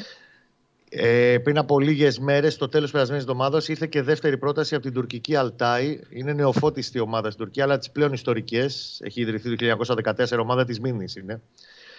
Η οποία τέλος πάντων προσπαθεί να ανακτήσει τη χαμένη της έγκλη. Θέλει να ρευσπρώξει κάποια χρήματα ε, πλέον στην αγορά και είχε επανέλθει, έκανε δεύτερη πρόταση για τον Χατζιωβάνη. Η πρώτη ήταν 600 χιλιάρικα, πλέον ήρθε στο 1 εκατομμύριο. Η πρόταση απορρίφθηκε. Και νομίζω ότι ο Παναθηναϊκός δεν θα μπει καν στη διαδικασία του συζητήσει για τον Χατζιωβάνη παρά μόνο εάν έρθει το 1,5 εκατομμύριο της ρήτρας, της ανεπίσημης, ας το πούμε, ρήτρας buyout, που είχε μπει το φθινόπωρο του 19 όταν επέκτηνε το συμβόλαιο του Χατζιωβάνη στο Παναθηναϊκό στο 22. Μάλιστα. Τότε είχε γίνει μια κουβέντα ανάμεσα στον ε, Αλαφούζο και την πλευρά του ποδοσφαιριστή, τον ατζέντη του ποδοσφαιριστή, ότι παιδιά αν έρθει μια πρόταση κοντά στο 1,5 εκατομμύριο από το εξωτερικό, ε, μην κλείσετε το, το δρόμο για τον Τάσο και τα λοιπά και συμφωνήσει το Τελαφούζο. Οπότε αν, αν έρθουν αυτά τα χρήματα, εγώ δεν μπορώ να το αποκλείσω μετά ότι ο Χατζηγιοβάνη θα φύγει, γιατί είναι μια τύπη συμφωνία η οποία πιστεύω ότι θα τηρηθεί. Δεν ξέρω αν θα επανέλθουν οι Τούρκοι να δώσουν 1,5 εκατομμύριο. Το θεωρώ λίγο δύσκολο. Τώρα είναι στο, είναι στο 1, στον Άσο είναι. Τώρα είναι στο 1. Τώρα είναι στο 1 στο ένα. Ε, μπορεί να δώσουν κάτι ε, παραπάνω όμως και να περιμένουν και να κατέβει λίγο. Έτσι γίνονται αυτά. Δεν πρόκειται πάντως, είναι ξεκάθαρο και η πλευρά του ποδοσφαιριστή, επειδή καταλαβαίνει ο Χατζηγιοβάνη ότι αν θα υπήρχε περίπτωση να φύγει από τον Παναθηναϊκό, δεν θα ήθελε ποτέ να το κάνει με πλάγιο τρόπο ή πιέζοντας ή βάζοντας την ομάδα σε μια διαδικασία αντιπαράθεση. Ειδικά ο Χατζηγιοβάνη, ο οποίος ό,τι τέλος πάντων έχει πετύχει ως τώρα το παιδί του στα 24, το χρωστάει του Παναθηναϊκού, είναι στην Ακαδημία από παιδάκι, ήρθε τη Μυτιλίνη, έφτασε, έφτασε εθνική ομάδα κτλ τα λεφτά που φέρονται να του δίνουν οι Τούρκοι είναι αρκετά Αυτό είναι ανεξάρτητο όμως από το κομμάτι της κουβέντας που κάνει ο Παναθηναϊκός που θα ξεκινήσει πολύ πιο επίσημα μέσα σε επόμενες ημέρες ναι. για να επεκτείνει το συμβόλαιο του στο 24. Θυμάστε, το έχουμε ξανασυζητήσει, το Παναθηναϊκός να το κρατήσει. Κατόπιν εισήγησης και του Γιωβάνοβιτς ότι του Χατζιωβάνης επειδή λύγει το συμβόλαιο του σε ένα χρόνο και εγώ τον υπολογίζω για βασικό του χρόνου, καλά να είμαστε, ε, θέλω να είναι συγκεντρωμένος. Θέλω να του κάνει ένα συμβόλαιο, να δέσει εδώ πέρα, να είναι ξεκάθαρο το τι θα κάνει για το μέλλον του και να είναι το μυαλό του εδώ, στο 100%. Αυτό έχει ζητήσει ο Και αυτό θα γίνει και νομίζω ότι και ο Παναθηναϊκός θέλει να τον ανταμείψει με ένα καλύτερο συμβόλαιο, γιατί κακά τα ψέματα τώρα, αυτή τη στιγμή με δεδομένη την παρουσία του και το πόσο είναι ή δεν είναι ενεργό κομμάτι της ενδεκάδας, γιατί είναι από τους βασικούς ο Χατζιωβάνη, οι απολαυέ του σε σχέση με το πώς έχουν πάει τα συμβόλαια απέναντι στον Παναθηναϊκό είναι πολύ πιο κάτω σε σχέση με άλλους ποδοσφαιριστές, οι οποίοι δεν δίνουν ούτε το 1 πέμπτο. Ε, η εκτίμησή μου είναι ότι οι Τούρκοι δεν θα επανέλθουν για το 1,5. Αν πάνε στο 1,5, εκεί το πράγμα θα αλλάξει. Ε, Αλλά Κώστα, μπαίνουμε στην κουβέντα ναι, της ανανέωσης. Κώστα, θέλω λίγο να σταθούμε. Πάει στην ανανέωση. Ναι, θέλω να σταθούμε λίγο στο συγκεκριμένο παίκτη. Ε, Αξίζει και μόνο γι' αυτό να πούμε σήμερα και τίποτα άλλο. Νομίζω ότι πρέπει ναι. να μιλάμε ξεχωριστά και για παιδιά.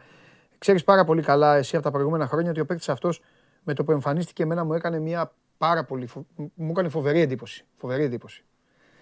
Παρα, είχε, είχε εξαιρετικά χαρακτηριστικά, ένα πάθος ε, ε, εντυπωσιακό, την κίνηση στο χώρο, μπαλωμένος φουλ.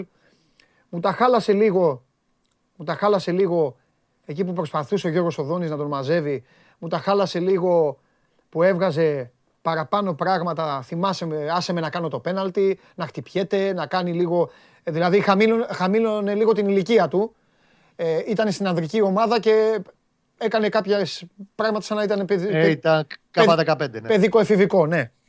Θέλω να σου πω όμως κάτι. Εσύ θα τον χαρακτήριζες αυτή τη στιγμή τον Τάσο στάσιμο, ότι έμεινε στάσιμος. Αν ναι, γιατί η, η πορεία του πήγαινε έτσι του παιδιού, κάποια στιγμή βρέθηκε στον πάγκο, κάποια στιγμή να μην υπολογίζεται, κάποια στιγμή λίγο μπόλωνη, λίγο φωνή, λίγο παίξε, λίγο βγες.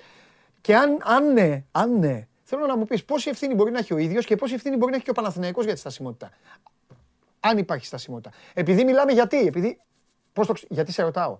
Γιατί είπες ότι ο Παναθηναϊκός τώρα θέλει να τον ανταμείψει; Ναι και στο οικονομικό σκέλος. Γιατί αυτό, λέω ότι έτσι όπω έχουν ναι. δρομολογηθεί ναι. Ε, τα πράγματα με τα συμβόλαια τον τελευταίο 1,5 χρόνο στα αποδητήρια, ναι.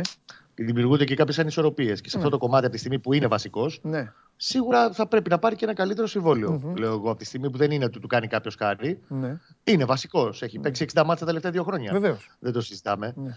Ε, με όλες τις συνθήκες και με μπόλωνη και με γκρίνιες και με περίεργες καταστάσεις στα αποδητήρια παρέμενε βασικό κομμάτι. Mm-hmm. Ε, το βρέθηκε, κομμάτι του βασικού κορμού. Βρέθηκε στην εθνική μας. Βεβαίως, έφτασε στην ναι. εθνική ομάδα στο έκανε τεμπούτο. Κοίταξε να δεις. Δεν θα πω ότι είναι στάσιμος. Ναι. Στάσιμος για μένα είναι ο Γιάννης Ομπουζούκης και το είχαμε αναλύσει την άλλη φορά. Ναι. Γιατί; Ο Χατζιωβάνη απλά δεν έχει βρει, δεν θα έλεγα την ισορροπία του, δεν έχει βρει μια σταθερά ανωδική παρουσία, δηλαδή mm-hmm. πορεία. Mm-hmm. Έχει σκαμανεβάσματα. Υπάρχουν περίοδοι που θα είναι στην πρώτη χρονιά του Δόνη που θα είναι σούπερ, το 18-19 δηλαδή, ήταν για μεταγραφή. Ναι. Βέβαια. Του. Ναι. Ε, μετά χαμηλώνει τον πύχη. Είχε κάποιες ε, μικροθέματα τραυματισμών, κάποιες, ε, γενικά η ομάδα δεν ήταν σε καλό τέτοιο. Είναι ένας ποδοσφαιριστής που επηρεάζεται όταν η ομάδα δεν πάει καλά. Δηλαδή φαίνεται αυτό. Προς το παρόν δεν έχει βγάλει την προσωπικότητα για να τραβήξει το κάρο της ομάδας όταν κολλήσει τη λάσπη. Όπως μπορεί να κάνει άλλοι Ε, ο Γιωβάνοβιτς, πάντως, από τις πρώτες συζητήσεις που έκανε με τους ανθρώπους ομάδας, βλέποντας, έχοντας δει όλο το ρόστερ το πεσινό, έχει σταθεί πάρα πολύ, το είπαμε και χθες, Χατζιωβάνη Αλεξανδρόπουλο. Μάλιστα. Τον Αλεξανδρόπουλο το φαίνεται και στις προπονήσεις πρώτες. Πολύ καλό είναι αυτό. Αυτή τη στιγμή και θέλει, πιστεύει ότι μπορεί, δεν θα έλεγα να τον καλουπώσει, γιατί είναι δύσκολος παίχτη γενικά και δεν είναι κακό παιδί σε καμία περίπτωση. Απλά δεν καλουπώνεται το στυλ του εύκολα. Απλά να του αλλάξει λίγο την κατεύθυνση στο τι πρέπει να ζητάει μέσα στο γήπεδο και να μην ε, πηγαίνει υπερβολές. Να γίνει ναι. πιο ουσιαστικός. Πιο απλός. Αυτό του ζητήσει. Αυτό θέλει να του ζητήσει μάλλον ο Γιωβάνοβιτς, να γίνει πιο απλός. Ε, για να τελειώσουμε και το θέμα του συμβολέου της ε, Αλτάη και τα λοιπά, εάν δεν αλλάξει κάτι δραματικά, να έρθουν αύριο το πρωί οι Τούρκοι να πούνε παιδιά 1,5 εκατομμύριο. Τελείωσε. Το κατάλαβα, κατάλαβα. Ναι, δεν, τον δίνει, δεν τον δίνει. Αυτή τη στιγμή ε, νομίζω ότι τις επόμενες ημέρες ο Παναθηναϊκός θα μπει σε πολύ πιο επίσημο χαρακτήρα πλέον με την πλευρά του παίχτη για την ανανέωση. Και πρόσεξε, δεν πρόκειται να το πιέσει ο Χατζηγιοβάνη ότι όχι, παιδιά, εγώ δεν υπογράφω να πάω στην Αλτάη γιατί θέλει να μείνει. Mm, mm. Εάν θα έφευγε, θα έφευγε μόνο αν ήξερε ότι όλες οι πλευρές είναι ικανοποιημένες με το αποτέλεσμα. Ναι. Δεν θα πιέσει καταστάσει ότι παιδιά, εγώ ναι. δεν ξαναπέζω, μην ασχολείστε. Όπως έχει γίνει στο παρελθόν με άλλους ποσοστές. Μάλιστα. Πολύ ωραία.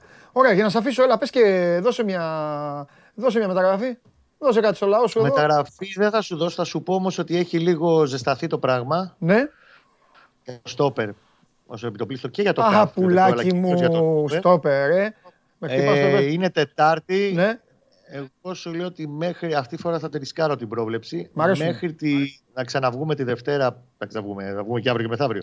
Αλλά μέχρι τη Δευτέρα. Ναι. Θα μου έχεις όνομα; Θα έχει βγει ο, ο παίχτης που θα πάει να πάρει ο Παναθναϊκό. Μάλιστα. Ωραία. Θέλει ο Γιωβάνοβιτς τουλάχιστον το στόπερ, μη σου πω και τον Χαφ, να τους πάρει μαζί του στην Ολλανδία ε, την Κυριακή 18 Ιουλίου. Το στόπερ οπωσδήποτε. Να τους έχει πάρει. Μάλιστα. Και Ωραία. εγώ θα σου πω και την τελευταία για μένα πάρα πολύ ευχάριστη είδηση της θεσινής ημέρας. Χθες το πρωί ο Γιωβάνοβιτς είχε φυσική κατάσταση. Τρέχουμε, σπριντ, αυτά, ένταση, προετοιμασία. Είναι λογικό, είναι. Για μένα είναι πάρα πολύ σημαντικό ότι σε όλο το πρωινό πρόγραμμα χθες έχει δώσει το παρόν ο Κουρμπέλης. Χωρίς ενοχλήσεις, χωρίς ιστορίες, χωρίς ε, πονάω, σφίγγω με, προφυλάσσομαι. Μπαίνει σε καλό αυλάκι πλέον η Α, ιστορία με το, το Κουρμπέλη μετά από 7 μήνες γιατί ταλαιπωρήθηκε πάρα πολύ. πολύ. Δεν, πολύ. Θέλει πάρα πολύ προσοχή ο ναι. χειρισμός ακολουθούν ευλαβικά το πρόγραμμα που είχε βγει από το εξωτερικό όταν είχε πάει το παιδί σε ναι. Γερμανία και Ιταλία στα εξειδικευμένα κέντρα. Ναι. Ε, εκτιμώ ότι ούτε στην Ολλανδία θα τον δούμε να παίζει.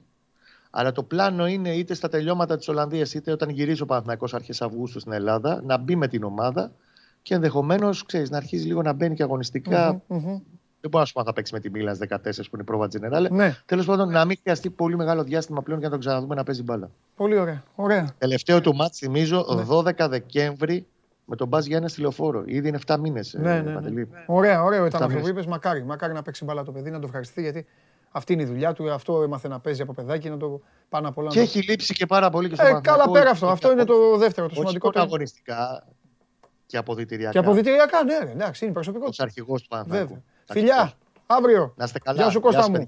Γεια σου Κώστα μου. Λοιπόν, ε, αυτός ήταν ο Κώστας Γουλής με το, το, με το mini serial Χατζηγιοβάνι, με το stopper να έρχεται. Περάσω εγώ από κόσκινο όλα, όλα, τα, όλα σας τα stopper φέτος, ολονών. Θα σας πω εγώ. Γιατί, να σας πω γιατί, γιατί έχω λοκάρει. Γιατί ξεκινάνε όλες οι ομάδες σας, όλες οι ομάδες σας τη σεζόν και λένε οι προπονητές σας, οι διοικήσεις σας, είμαστε καλά, είμαστε καλά ξεκινάνε. Και μετά περνάνε τρένα πίσω. Καταλάβατε. Μετά πάνε μεταγραφές. Πουλάτε μια μεταγραφή. Α, ήρθε ο τάδε. Φοβερός, φοβερός, τρομερός. Τίποτα. Συνεχίζουν. Μετά έρχεται για τον καθένα ο αντίπαλος. Ο Ελαραμπή για τους αντιπάλους του Ολυμπιακού. Οι ξένοι για τον Ολυμπιακό. Λέω οι ξένοι γιατί ο Ολυμπιακός είναι πρώτος στην Ελλάδα. Τους κερδίζει τους άλλους. Οπότε οι ξένοι στο, στην Ευρώπη. Ε, και μετά αρχίζεται. Ρε Παντελή, στόπερ έχουμε, δεν έχουμε στόπερ, δεν έχουμε κεντρικό αμυντικό. Όλοι. Α, δεν έχετε κεντρικό αμυντικό, γι' αυτό θα τα λέω από το καλοκαίρι.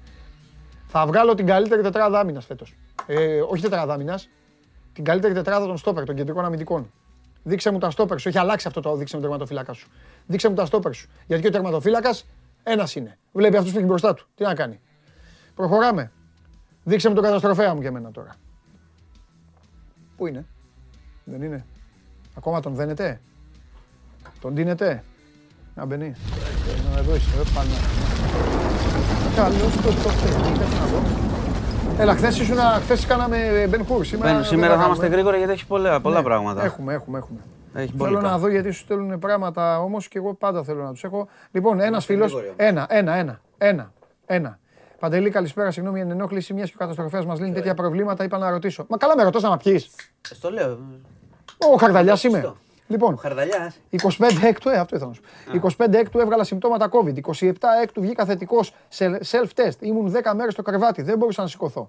Μέχρι και το μπάνιο ήταν ανυπόφορο. Γι' αυτό ακριβώς το λόγο δεν πήγα να κάνω μοριακό. Ήμουν χάλια. Περνάνε οι μέρες, γίνομαι καλύτερα. Βγαίνω αρνητικός σε ένα self-test. Και σήμερα βγαίνω αρνητικός και στο μοριακό. Μπήκα κανονικά στο σύστημα και έβγαλα το ψηφιακό πιστοποιητικό. Προφανώς εννοεί την νόση. Ωστόσο δεν λέει. νόση δηλαδή. Αν καταλαβαίνω. Περίμενε. Ωστόσο δεν λέει πόσο διαρκεί. Δεν μπορώ να κάνω εμβόλιο για τους επόμενους 6 μήνες. Τώρα εγώ κάθε φορά που θα θέλω το να βγάζει, πάω... Το βγάζει αυτό, μισό λεπτό, 30 μέρες διαρκεί για 180 μέρες. Ωραίος. Για την νόση, εντάξει. Και πάμε τώρα. Τώρα εγώ κάθε φορά που θα θέλω να πάω οπουδήποτε θα πρέπει να σκάω 20 rapid ή 60 μοριακό; Θέλω να εμβολιαστώ και δεν μπορώ. Ούτε αρνητή είμαι ούτε τίποτα. Ήταν να κάνω το εμβόλιο σήμερα, αλλά το ακύρωσα λόγω του COVID. Ρώτασε παρακαλώ πολύ το Μάνο πόση ναι, θα είναι η διάρκεια του πιστοποιητικού. Ε, ε, είναι 180 μέρες για την νόση. Έτσι. το είχα δει. Το βγάζεις, λέει, μετά από ένα διάστημα. Το, το διάστημα δεν το θυμάμαι ακριβώς. Μετά την νόση το βγάζεις και διαρκεί 180 μέρες. Λοιπόν, σε αποθέουν εδώ, έχουμε... απαιτούν να δώσεις πόνο. Δεν μιλάω γιατί φταίω κι εγώ. Κάνουμε διαλόγους και καθυστερούμε. Ναι, πρέπει να πούμε τις ειδήσεις. Και μετά, άμα είναι, λέμε και δύο. Δεν σε κατηγορώ. Ναι, Λοιπόν, ε, να αρχίσουμε το περιστατικό το πρωινό του ζωγράφου. Τι έγινε. αν άκουσες. Ε, τι να πω, πού να πω 54χρονο πήρε μαχαίρι και μαχαίρωνε στον δρόμο στην τύχη. Τέσσερις τραυματίες. Είχε ψυχιατρικά προβλήματα, το είχε σκάσει ο άνθρωπος. Καλά, και δεν το κομμάνισε κανένας. Δεν βρέθηκε ένας. Ε, έφυγε, τραυμάτισε τέσσερις ελαφρά. Σε πόδια, χέρια ναι. έκανε επίθεση. Ναι. Πήγε σπίτι του. Ε, επιχείρησε να αυτοκτονήσει. Πήρε, είχε πάρει τηλέφωνο πριν την αστυνομία ο ίδιος και είπε: ε, Χτύπησε ανθρώπους, ε, θα αυτοκτονήσω. Τι λες, ρε. Και πή... ε, ναι, είχε προβλήματα ο άνθρωπος. Απλά το λέω τώρα στα καλά καθούμε να κατάλαβες. Επίθεση, τρόμος τώρα ζωγράφο. Άρχισε ο πόνος, coach, έλα και εσύ ε. εδώ. Άρχισε, καλά λένε εδώ. Μπήκες πόπο με τα αποδητήρια, ε. Ναι. Πόπο, Κέζα, Μπεράρντι, τέτοιο είσαι. Σκουάντρα Τζούρα, φοβερή είσαι. Φοβερή, τώρα μην τα λέμε αυτά. Τι να μην τα λέμε; Φοβερή, τέλος πάντων. Τι, τι; Ε, Τρει τελικές κάνανε οι άλλοι. Κουβά φάγαμε. Εντάξει. Καλά, εσύ είσαι, είσαι και εσύ τέτοιος. Ποιο έχει την μπάλα, ε. ε; Αφού είσαι φίλαθρος, εσύ βλέπεις μπάλα. Εσύ κάθε Κυριακή πας ένα γήπεδο. Α είχε βάλει κανένα. Α είχε κανένα φόρ. Πάσες, πάσες, πάσες, πάσες, πάσες. Εντάξει, μην διακόπτει, θα σου πω στο τέλος. Είσαι και εσύ μηδενιστής του 2004. Δεν είμαι μηδενιστής. Εγώ ήμουν, έχω πει, Ιταλία τελικό. Λοιπόν. Λοιπόν, ε, ο άνθρωπος λοιπόν αυτός τραυμάτισε δηλαδή, τέσσερα άτομα, πήγαν στο λαϊκό. Βγήκε ένας τύπος στον δρόμο ναι, ναι. και άρχισε και έτσι. Το είχες σκάσει το Μπούρκουλο και τον Καλοκύριο. νοσοκομείο. Ναι. Ευτυχώς δεν είχαμε χειρότερα. Ευτυχώς δεν είχαμε χειρότερα. Είχαμε τραυματισμό ελαφρύ τριών ατόμων. Είναι στο λαϊκό. Α πούμε, αυτό το γκολ που βάλες τώρα. Είναι στο λαϊκό οι άνθρωποι. Δεν κινδυνεύουν. Συνελήφθη, πήγανε, τον βρήκαν σπίτι του. Είχε ε, ε, κόψει τις φλέβες του, τον φρόντισαν, τον πήγανε, τον συλλάβανε. Α, τον πρόλαβαν κιόλας. Τον πρόλαβαν. Τον πρόλαβαν, τον πρόλαβαν. Ε, αυτό έγινε το πρωί, 9.30 στους ζωγράφου. Δεν είχαμε χειρότερα. Το μέλλον του τώρα ποιο θα είναι, θα πάει μέσα σε... Εντάξει, δεν είναι καλά άνθρωπος, ναι, έχει και ιστορικό. Αλλά σκέψου, σκέφτομαι καμιά φορά, τώρα δεν θα πάμε σε κουβέντα μεγάλη, θα πάμε στο επόμενο κατευθείαν. Σκέφτομαι καμιά φορά πώς είναι στην Αμερική που έχουν οπλοκατοχή ελεύθερη, ας πούμε, και θα φαντάσου να, να, να έχεις πιστόλι. Θα το τρώγανε. Ναι, δεν το προλαβαίνεις αυτό όμως. Βγήκε ο άλλος στην τύχη και αρχίζει να ρίχνει. Ναι, θα, τον, θα τον έτρωγε κάποιος όμως, σου λέω. Τέλος πάντων. Αφού αυτό γίνεται. Τι είναι τέλος πάντων. Τέλος πάντων. Μακριά από εμά. Μακριά από εμά. Ε, τι θες να τρεις σωματοφύλακες, να βγάζει όλος, έλα να ξεφομαχίσουμε. Δεν ξέρω. Ε, Τέλος πάντων δεν είχαμε χειρότερα, ναι. οπότε γι' αυτό ναι. είμαστε και λίγο πιο χαλάροι. Τραγικό περιστατικό, αλλά ευτυχώς δεν έχασε κάποιος τη ζωή του. Μάλιστα. Λοιπόν, σε σκέφτηκα πάλι κάτι διάβασα. Πού με σκέφτηκες στα κρούσματα; Μια καταστροφή. Όχι, άσε τώρα. Αυτό το εμβόλιο. Εντάξει. Ποιο εμβόλιο; Κάτσε γιατί το πράγμα χθες πήγε. Το βαρέθηκε η ψυχή μας. Ε, το βαρέθηκες, αλλά... το βαρέθηκες, αλλά η κουβέντα γίνεται full πάλι για μέτρα. Δεν είναι τίποτα σίγουρο, αλλά γίνεται. Επίσης ανακοινώθηκαν και κάποια μέτρα. Χθες θα τα πούμε. Από τον κύριο Χαρδαλιά, ο οποίος έχει και την τιμητική του σήμερα. Θα τα πω όλα. Να πω πρώτα από τα μέτρα λοιπόν. Το Σάββατο ε, έχω να πάω σε ένα, ε, ένα πάρτι τελειώσαν αυτά. Είδα ότι τους έκατσε πάλι κάτω. Τι πάρτι; Σε μαγαζί. Είσαι, κάνουμε κάθε χρόνο. Η σχολή. Καθισμένη. Σχολή. Κάθεστε. Το κάνετε καθιστό φέτος. Τέλος πάντων. Θα το ναι. κάθετε. Εχθέ τα ανακοίνωση. Το πιο ασφαλές πάρτι είναι που γίνεται. Δεν μπορεί να γίνει καβγά εκεί με τίποτα. Αλλά τέλος λοιπόν, πάντων. Πάμε, κατά, πάμε κατά σειρά. Πώς ξεκίνησε από χθες; τελειώσανε. Πάμε κατά σειρά. Χθες βγαίνουν τα κρούσματα. Ναι. Έτσι. Έχουμε πει ότι θα ήταν πολλά. Ήταν 1797. Μάλιστα. Η θάνατη ήταν 8 διασωληνώσεις 168. Το αναφέρω γιατί ευτυχώς δεν ανεβαίνουν, ε, ναι. ξέρεις, κατά αναλογία. Ναι. Αλλά η αύξηση των κρουσμάτων σημαίνει ότι δεν πάει καλά το πράγμα. Ναι. Ε, βγαίνει εκτάκτο ο κύριος Χαρδαλιάς χθες ναι. και λέει, εκτός ότι κάνει έκκληση, εμβολιαστείτε κτλ. Ναι. Λέει πρώτον ότι θα κάθεστε όλοι στα κέντρα διασκέδασης. Κάτσε κάτω. Ναι, καθιστή. Μπαρ και τέτοια. Στον πάγκο. Καθιστή δεν έχει όρθια και τα λοιπά και πάρτι και αυτά, άρα καθιστεί η διασκέδαση. Οπότε ο μαγαζάτορας ξέρει στην, στην πόρτα τα παιδιά στην πόρτα, δεν έχουμε τραπέζι, παιδιά δεν υπάρχει τραπέζι. Θα καθόμαστε. Εντάξει, τα λέω για να... Το δεύτερο είναι ότι θα υπάρξουν και πρόστιμα βαριά ναι. και λουκέτο την άλλη αλλά θα χρησιμοποιούνται και στοιχεία, λέει, από social media. Δηλαδή φωτογραφία, βιντεάκι, τι ωραία, περνάμε καλά, γιούχου και τέτοια, ναι. στις αρχές. Περίμενε. Κάποια που βλέπω στο Instagram και αυτά που είναι σε νησιά και είναι σε, πά, σε πάρτι και σε βράδια και αυτά, αυτούς τώρα θα τους μαζέψουν. Έχει δώσει, έχει δώσει τώρα για τα ανοιχτά ότι θα είναι όλα καθήμενα. αυτό ξεκίνησε από το beach bar της Παραλιακής τώρα που ναι, έγινε ναι, ένα event το ναι. Σαββατοκύριακο και μετά απλώθηκαν οι πιτσιρικάδες, γράφαν όλοι στο TikTok, κόλλησα και εγώ, κόλλησες και εσύ, κόλλησε και ο φίλος μου κλπ. Κοίτα, γίνεται μια κουβέντα και τώρα που μιλάμε και για τη χρήση μάσκας ξανά, στο είπα και χθες. Δηλαδή, οι λοιμοξιολόγοι έχουν πει: Εμείς, παιδιά, δεν είπαμε να τις βγάλετε και μπορεί η κυβέρνηση να επανέλθει με το θέμα της μάσκας. Συζητάνε ξανά όλο το πλεγμα αυτά που είχαμε συζητήσει, αμυγή, μεικτή χώρη κτλ.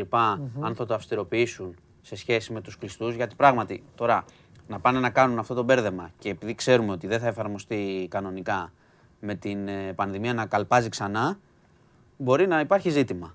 Αυτά τώρα είναι υποσυζήτηση, έτσι δεν υπάρχουν ακόμα αποφάσεις. Ναι. Αλλά για να το ξέρεις, για να αρχίζουν να το κουβεντιάζουν, να το διαραίουν, σημαίνει ότι, πώς το λένε, δοκιμάζουν το πόδι στο, στο νερό που λένε για το τι θα έρθει.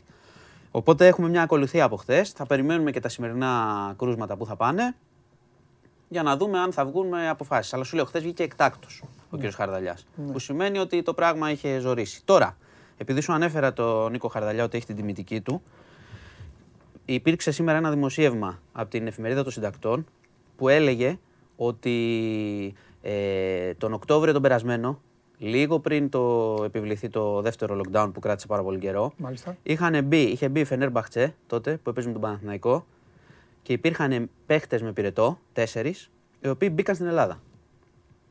Έτσι. Αν θυμάσαι μετά υπήρξαν κρούσματα, υπήρξε κρούσμα και στον Παναθηναϊκό, αν δεν κάνω λάθος. Μετά από λίγο καιρό.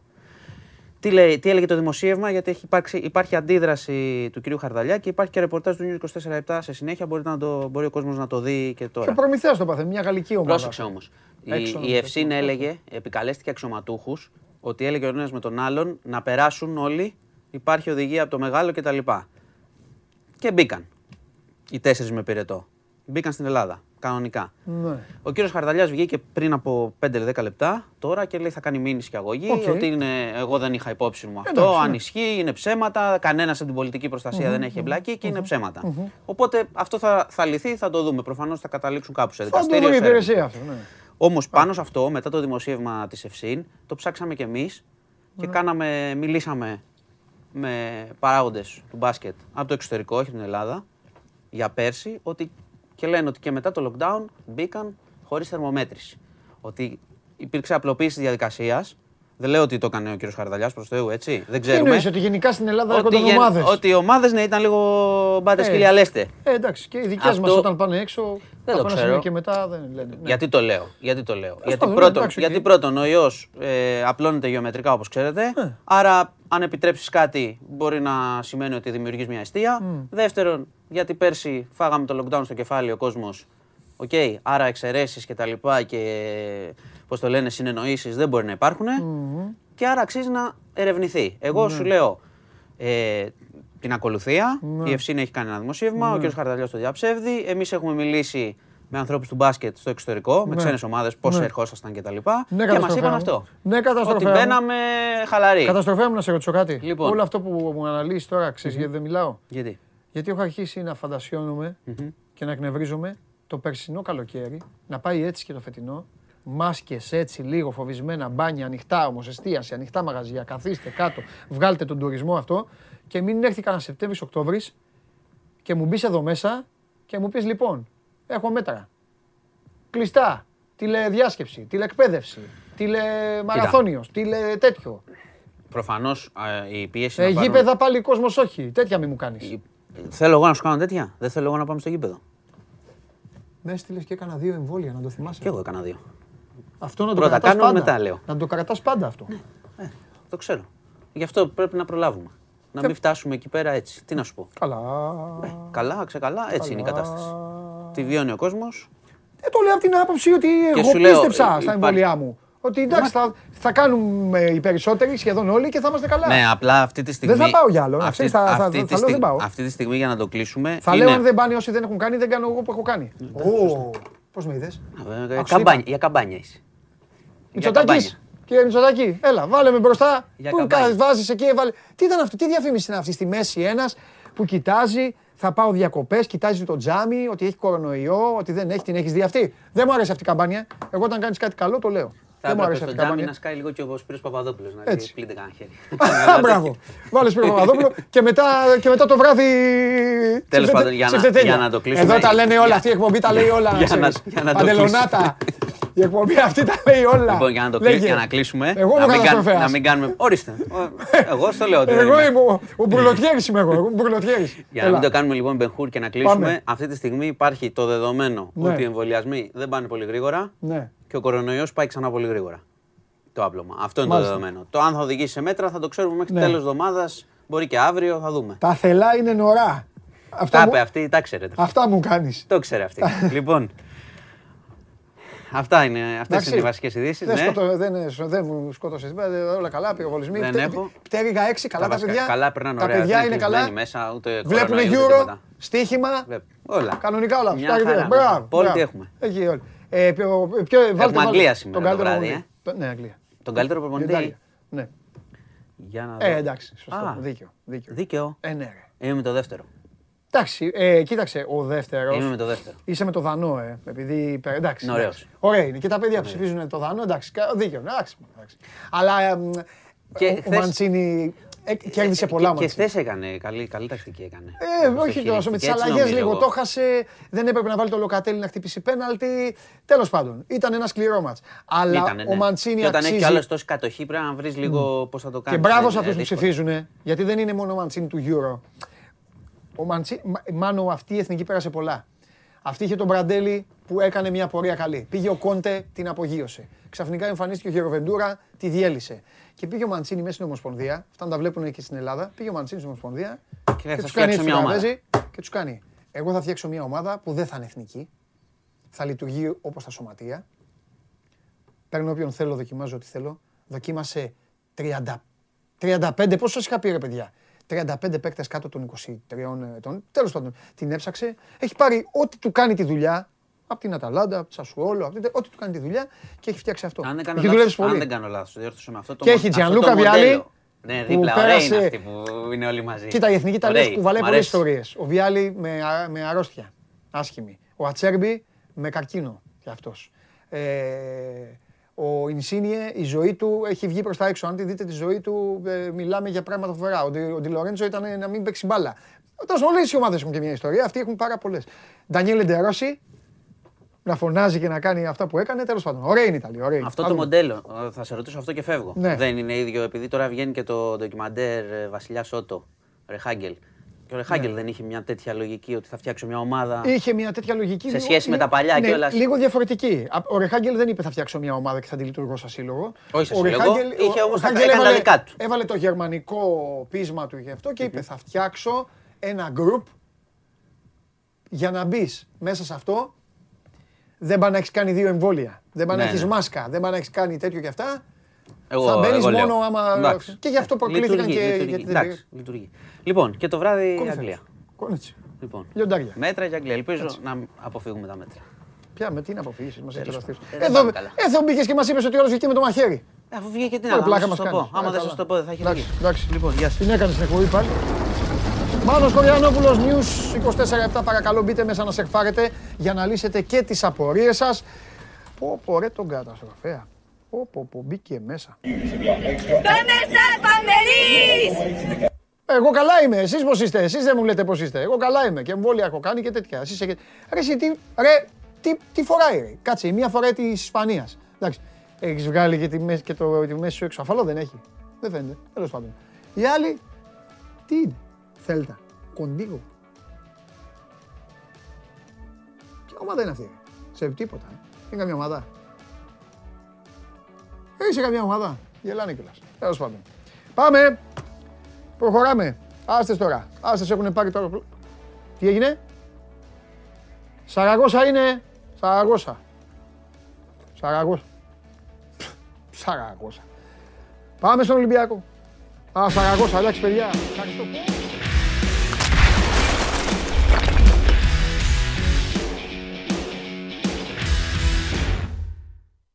Ρε τι είσαι εσείς ρε, τι τηλεθεατές είστε εσείς ρε. Τι εκτελέστε, τι φοβεροί τύποι είστε ρε. Μπράβο ρε, όλοι Σαραγώσα ε. Με αποστομώσατε. Καλά μου κάνατε. Του χαζού. Γεια σου Σταύρο. Καλό μεσημέρι. Σταύρο τι έγινε, πας αεροδρόμιο έμαθα. Όχι ακόμα. Πάει να πάρεις τον τερματοφύλακα. Πάει ο Αρναούτογλου ναι. να πάρει το Λεταλέκ. Μήπως πάει να ναι. πάρεις ένα τερματοφύλακα. Ε, νομίζω ότι πιο κοντά από όλους είναι ο τερματοφύλακας. Ναι, για πες μας λοιπόν. Μ' αρέσουν Αλλά ακόμα και τώρα παντελή. Διαλύσω αυτό το ακούστηκε. Και, Ναι. και ξενερώνουν μερικοί. Εγώ το χέρι μου στη φωτιά για το ποιον τελικά τερματοφύλακα θα πάρει ο Λουιάκος. Ακόμη δεν το βάζω. Α, γιατί Σταύρο μου, έλα, μ' αρέσει αυτή η κουβεντούλα. Μ' αρέ- Ε, ναι, Ας το ξέρω κάνουμε ότι σ' αρέσει. Μια κουβέντα. Ξέρεις τι, το όνειρό μου είναι σε αυτή την εκπομπή κάθε μέρα με όλους σας να μιλάμε για ένα θέμα μόνο. Γιατί μιλάμε για πολλά και χάνουμε την ουσία. Για πάμε, έλα, ας πούμε για τον τερματοφύλακα τώρα. Λοιπόν, για το Μπιζότ που είπαμε τις τελευταίες μέρες ότι έχει προβάδισμα. Ακόμη το ποσό που απαιτείται για να γίνει η μεταγραφή γύρω στα 2 εκατομμύρια, ε, τον Ολυμπιακό τον ζορίζει λίγο. Όχι στο πλαίσιο του ότι ως ποσό είναι μεγάλο. Και πώς θα παίρνει Γιατί τον πώς- Παυλένκα, ρε φίλε; Τον Παυλέγκα δεν θα τον έπαιρνε. Α, εντάξει. Γιατί ο Παυλέγκα, με πρόλαβες, στην ε, πρώτη επαφή που έγινε και στην πρόταση που υπήρξε, το... η Βέρντερ έκατσε στο τραπέζι με 4 εκατομμύρια για να πάρει 3. Ε, ναι, εντάξει. Είναι ακόμα πιο πολλά τα λεφτά. Είναι βασικός τερματοφύλακας. και δεν μιλάμε για ένα τερματοφύλακα ο οποίος είναι 22, 23, 24, όπως είχε έρθει ο Σα, ο οποίος έχει και μια πολ- μεταπωλητική αξία. Τώρα μιλάμε, ας πούμε, ότι ο Μπιζότ είναι ένας τερματοφύλακας 30 ετών. Είναι ένα Ναι. παιδί το οποίο θέλει ένα υψηλό συμβόλαιο. Είναι μια μεταγραφή που είναι αρκετά δαπανηρή. Και ο Ολυμπιακός παράλληλα κοιτάζει και τι άλλο μπορεί να του προκύψει ή μπορεί να του κάτσει. Δηλαδή, υπάρχει μια πρόταση που έχει γίνει εδώ και καιρό στο Βάτσλικ. Ο Βάτσλικ κάποια στιγμή βρέθηκε πολύ κοντά στην Νάπολη. Ακόμα δεν έχει κλείσει με την Νάπολη. Μπορεί το συνολικό πακέτο του Βάτσλικ, ο οποίος θεωρείται ενδεχομένως και ακόμη καλύτερη περίπτωση τερματοφύλακα από τον Ναι. Πιζότ, ως ελεύθερου μαζί με τα, με τα πριμ υπογραφής, μαζί με του, το, τα ποσοστά των μανατζαρέων και όλα αυτά, να, να είναι μια πιο οικονομική και μια πιο καλή... Σταύρο, να σε περίπτωση. ρωτήσω κάτι. Να Πόσα με λεφτά θα ρωτήσεις. πάρει ο Ολυμπιακός από το ΣΑ; 8 εκατομμύρια. 8 εκατομμύρια. 8, Και- 8,5. Ωραία. Και δεν μπορεί να δώσει δύο για να πάρει τον τερματοφύλακα. Όχι. Το, η κάθε περίπτωση είναι διαφορετική. Μάλιστα. Για τον Αρεολά Ναι. μπορεί να δίνει και 5 Ωραία. και 6. Ναι, αλλά δεν θα το μάθουμε ποτέ γιατί ο Αρεολά δεν θέλει να έρθει στην Ελλάδα. Ναι, αλλά έχουν γίνει τέτοια πράγματα. Έχει πληρώσει τον Ρομπέρτο. Ναι. 5 εκατομμύρια. Ναι. Τον πήρε στην αρχή δανεικό, τον αγόρασε. Συμφωνώ. το ΣΑ. Ο τρόπος λοιπόν που ρώτησα ακούγεται λίγο μανάβικος. Έτσι δεν είναι; Ναι. Γιατί ο Ναι. Γεωργακόπουλος αξίζει 60 εκατομμύρια, ο Διαμαντόπουλος αξίζει 5 εκατομμύρια. Δεν μπορεί, άμα ο Διαμαντόπουλος σου ζητήσει ε, 7 εκατομμύρια να πάει να τα δώσεις. Αντιθέτως, μπορεί να δώσει 40 για τον Γεωργακόπουλο. Λέω τώρα την άλλη. Ναι. Ωραία. Αυτό λοιπόν που θέλω εγώ να καταλήξω δική μου είναι ότι ρε παιδάκι μου, αφού ξέρεις ότι θα τον χάσεις τον τερματοφύλακα σου. Γιατί είσαι πολύ έμπειρη ομάδα. Πάρα πολύ έμπειρη ομάδα. Έχεις, είσαι selling team όταν οι υπόλοιπες στην Ελλάδα το λέω, το λέω με καλή τέτοια. Δεν το λέω. Ναι, όταν ναι, οι ναι, υπόλοιπες δεν, δεν το είχαν ξε... Όταν οι υπόλοιπες λέγανε Α, πουλάει τους παίκτες του. Αυτός πουλάει τους παίκτες του. Και ο άλλος είχε βάλει. Ο Ολυμπιακός είναι ο άλλος. Είχε βάλει το, το νερό στα βλάκι. Αφού το ξέρεις λοιπόν και έχεις τόση εμπειρία πλέον και τεχνογνωσία, γιατί δεν έχεις πάει να τελειώσει την υπόθεση αυτή πιο νωρίς, την όποια υπόθεση. Γιατί υπάρχει αυτή η καθυστέρηση στους τερματοφύλακες; Γιατί όταν μπαίνουμε σε μια διαπραγμάτευση παντελή, Ναι. καταρχήν μιλάμε για ένα καλοκαίρι που το έχουμε συζητήσει εμείς οι δύο και το ξέρεις καλά. Ναι, Είναι ένα καλοκαίρι που λόγω του ότι προηγήθηκε και με τα οικονομικά προβλήματα που δημιουργηθήκαν, όλες οι ομάδες έπεσαν πάνω στους ελεύθερους. ναι, Ε, ακόμα και top club. ναι. Δηλαδή δεν υπήρχε ελεύθερος παίκτης ο οποίος να πάει να το διεκδικήσει μια ομάδα. Ναι. Έγινε αυτό, ο Ολυμπιακός το κατάφερε με τον Τικίνιο λόγω της διαπροσωπικής σχέσης με τον Μαρτίν. Α το τικίνιο. Ε, τα ποσά που. ζη- Ναι. Για όλες τις θέσεις ο Ολυμπιακός δηλαδή αυτό θα πάθει τώρα, αυτό θα κάνει.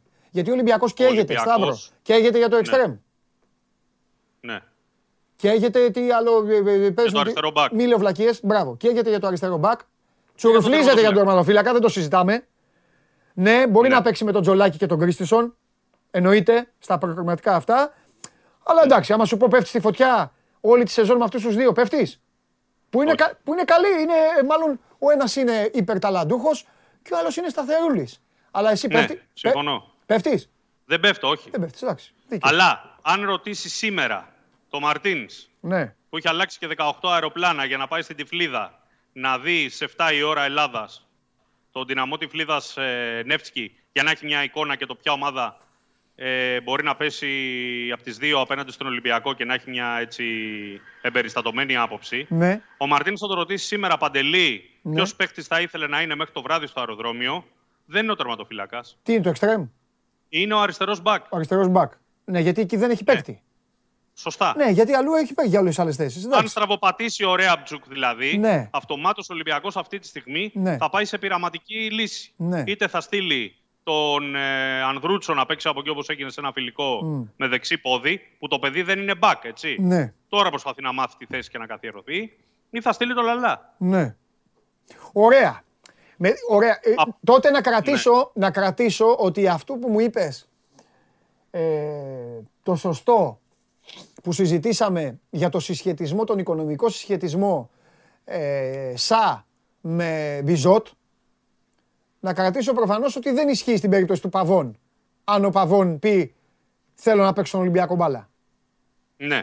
Εκεί θα, θα πέσει το χρήμα. Και μιλάμε για ένα παίχτη, ναι. ο Ολυμπιακός, για να καταλαβαίνει και ο κόσμος ε, πώς λειτουργεί το πλαίσιο. Ναι. Ε, ο Ολυμπιακός αν βρει έναν παίχτη ο οποίος είναι αξίας 10-12 εκατομμυρίων ε, χρηματιστηριακής αξίας και του κάτσει να τον πάρει με 4-5-6 θα τον πάρει.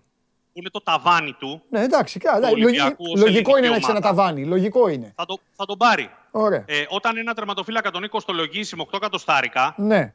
παράδειγμα, ναι, δεν, δεν θα πάει να τον πάρει δεν με ένα 400 και 2 ναι. και 800 χιλιάρικα στους ατζέντιδες ναι. για προμηθεια Ε, και να σου πω και κάτι άλλο. Ναι. Ο Ολυμπιακός και ο κάθε Ολυμπιακός αυτή τη στιγμή εκμεταλλεύεται ακόμη και τη μία μέρα μπορεί να του προκύψει. Ναι. Γιατί, για παράδειγμα, τα δίνει τα 2 εκατομμύρια στην Αλκμάρ και κλείνει τον Πιζό. Και έρχεται αύριο ο Βάτσλικ και λέει: Παιδιά, έρχομαι. Τι κάνεις; Εκεί είναι θέμα χρόνου. Εκεί, εκεί δεν ξέρω. Είναι θέμα ε, και διαχείρισης λίγο. Ναι. Δηλαδή ο Βάτσλικ δεν έχει κλείσει. Δεν είναι, Εντάξει, Νάπολη, δεν είναι οικονομικό εκεί. Και εγώ, με το, εγώ είμαι πιο πολύ με τον Τζέχο. Πιο πολύ με τον ναι. Τζέχο. Α, το έχω ξεκαθαρίσει από χθες. Τον άλλο δεν τον ξέρω τον άλλον. Δεν, δεν τον ξέρω, δεν τον ξέρω. Δεν τον ξέρω. Ναι. Ε, και ούτε, ούτε καλύπτομαι. Ε, δεν πάω να, να σα κοροϊδεύω τώρα. Ούτε αυτό το Αλκμάρ και αυτά. Κατάλαβες. Μου χτυπάει κάπως. Ναι, δεν. Τέλος πάντων. Ένα Ολλανδός τερματοφύλακας τώρα κλπ. Ναι. Εντάξει, ότι είναι στην εθνική ομάδα δείχνει ότι είναι από τους καλούς τερματοφύλακες.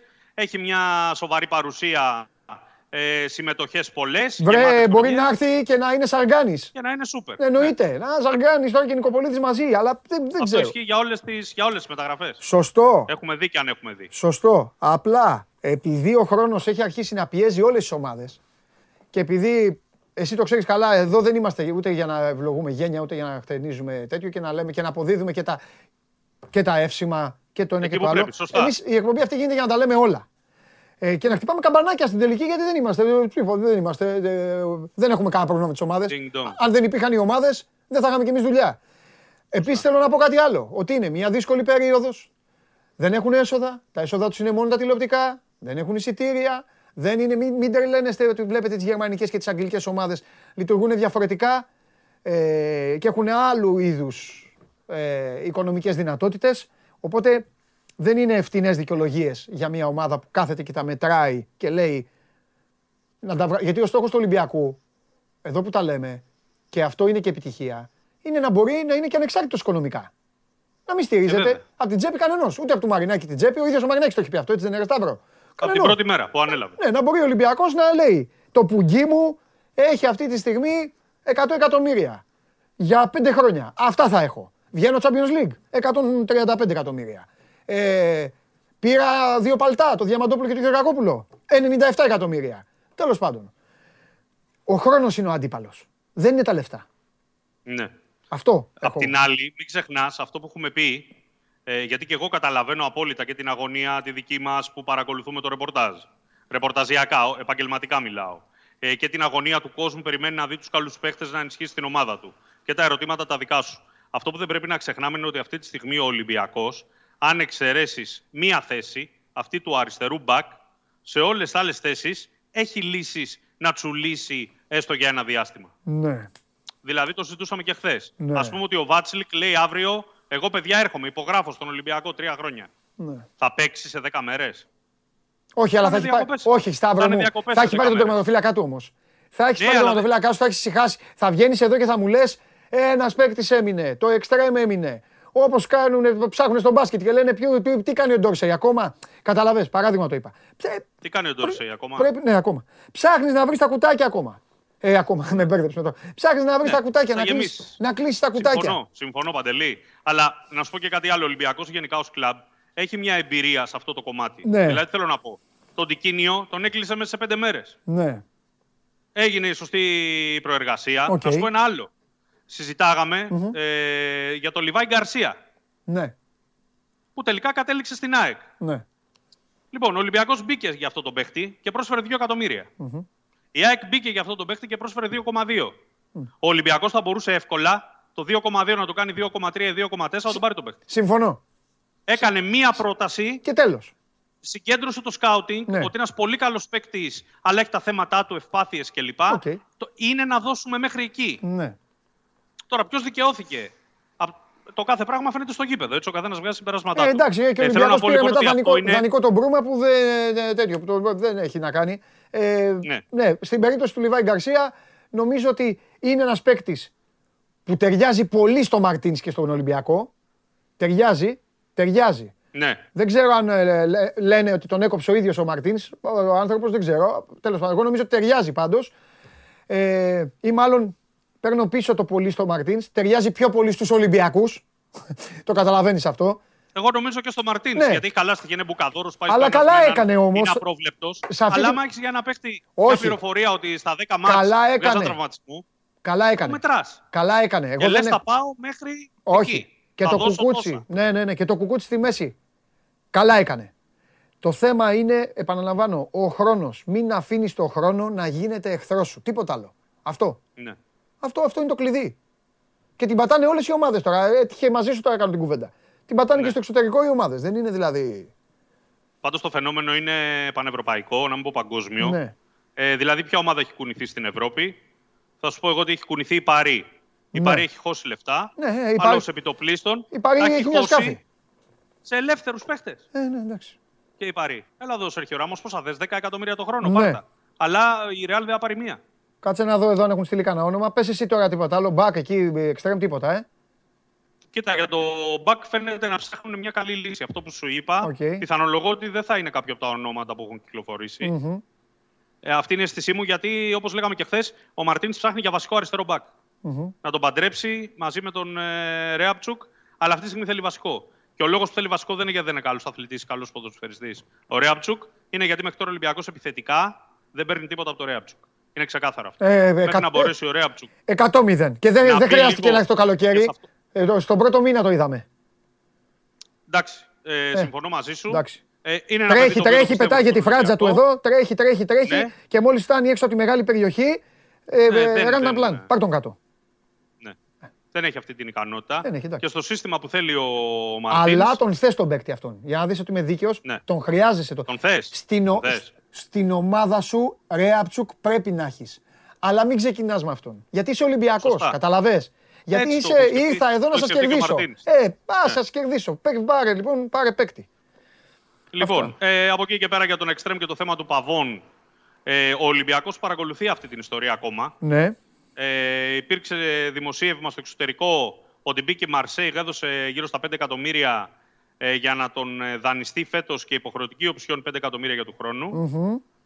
Ε, το θέμα είναι ότι ακόμα η Μπόκα δεν δείχνει διάθεση να ρίξει τις απαιτήσεις της ναι. από τα 7-7,5. Ναι. Και εδώ που τα λέμε παντελή, γιατί μιλάμε για ανοιχτά, όπως είπες και εσύ, ε, καθόλου σίγουρος δεν είμαι ότι ο Παβών, αν ενδιαφερθεί όντως η Μαρσέη, η Πόρτο ή η Μπενφίκα, θα διαλέξει τον Ολυμπιακό. Ω, αλήθεια είναι αυτό. Μα γι' αυτό πρέπει να τρέχεις κιόλα. Απλά στον, Παβό, στον Ολυμπιακό δεν μπορείς να του πεις τίποτα μετά. Σε τέτοιες περιπτώσεις. Ναι, Απλά πρέπει να την κάνει τη μαγιά του όσο μπορεί γρήγορα. Να κάνει το κόλπο του. Να πάει στον Παβό να του πει να σου πω μαγκά, άμα τελειώσεις, θα σου σκάσω τα λεφτά. Έλα. Αν δεν με γουστάρεις, και θες να παίξεις αλλού, ε, εξαφανίσω από μπροστά μου. Καταλαβέ. Ναι. Θέλει και λίγο τέτοιο. Τέλος πάντων. Φιλιά. Ωστόσο, εκτιμώ ότι αν φτάσουμε. να προσθέσω ένα ναι, ναι, τελευταίο. Ναι, ναι, ναι, ναι, ναι, ναι. Ότι αν φτάσουμε ο Ολυμπιακός να μπει σε διαδικασία να πληρώσει ένα παίχτη με ένα τάλιρο ή με 6 εκατομμύρια, να κάνει μια τέτοιου είδους υπέρβαση, ναι. αυτό θα γίνει τον Αύγουστο, mm. που πέφτουν οι τιμές γενικότερα. Ναι.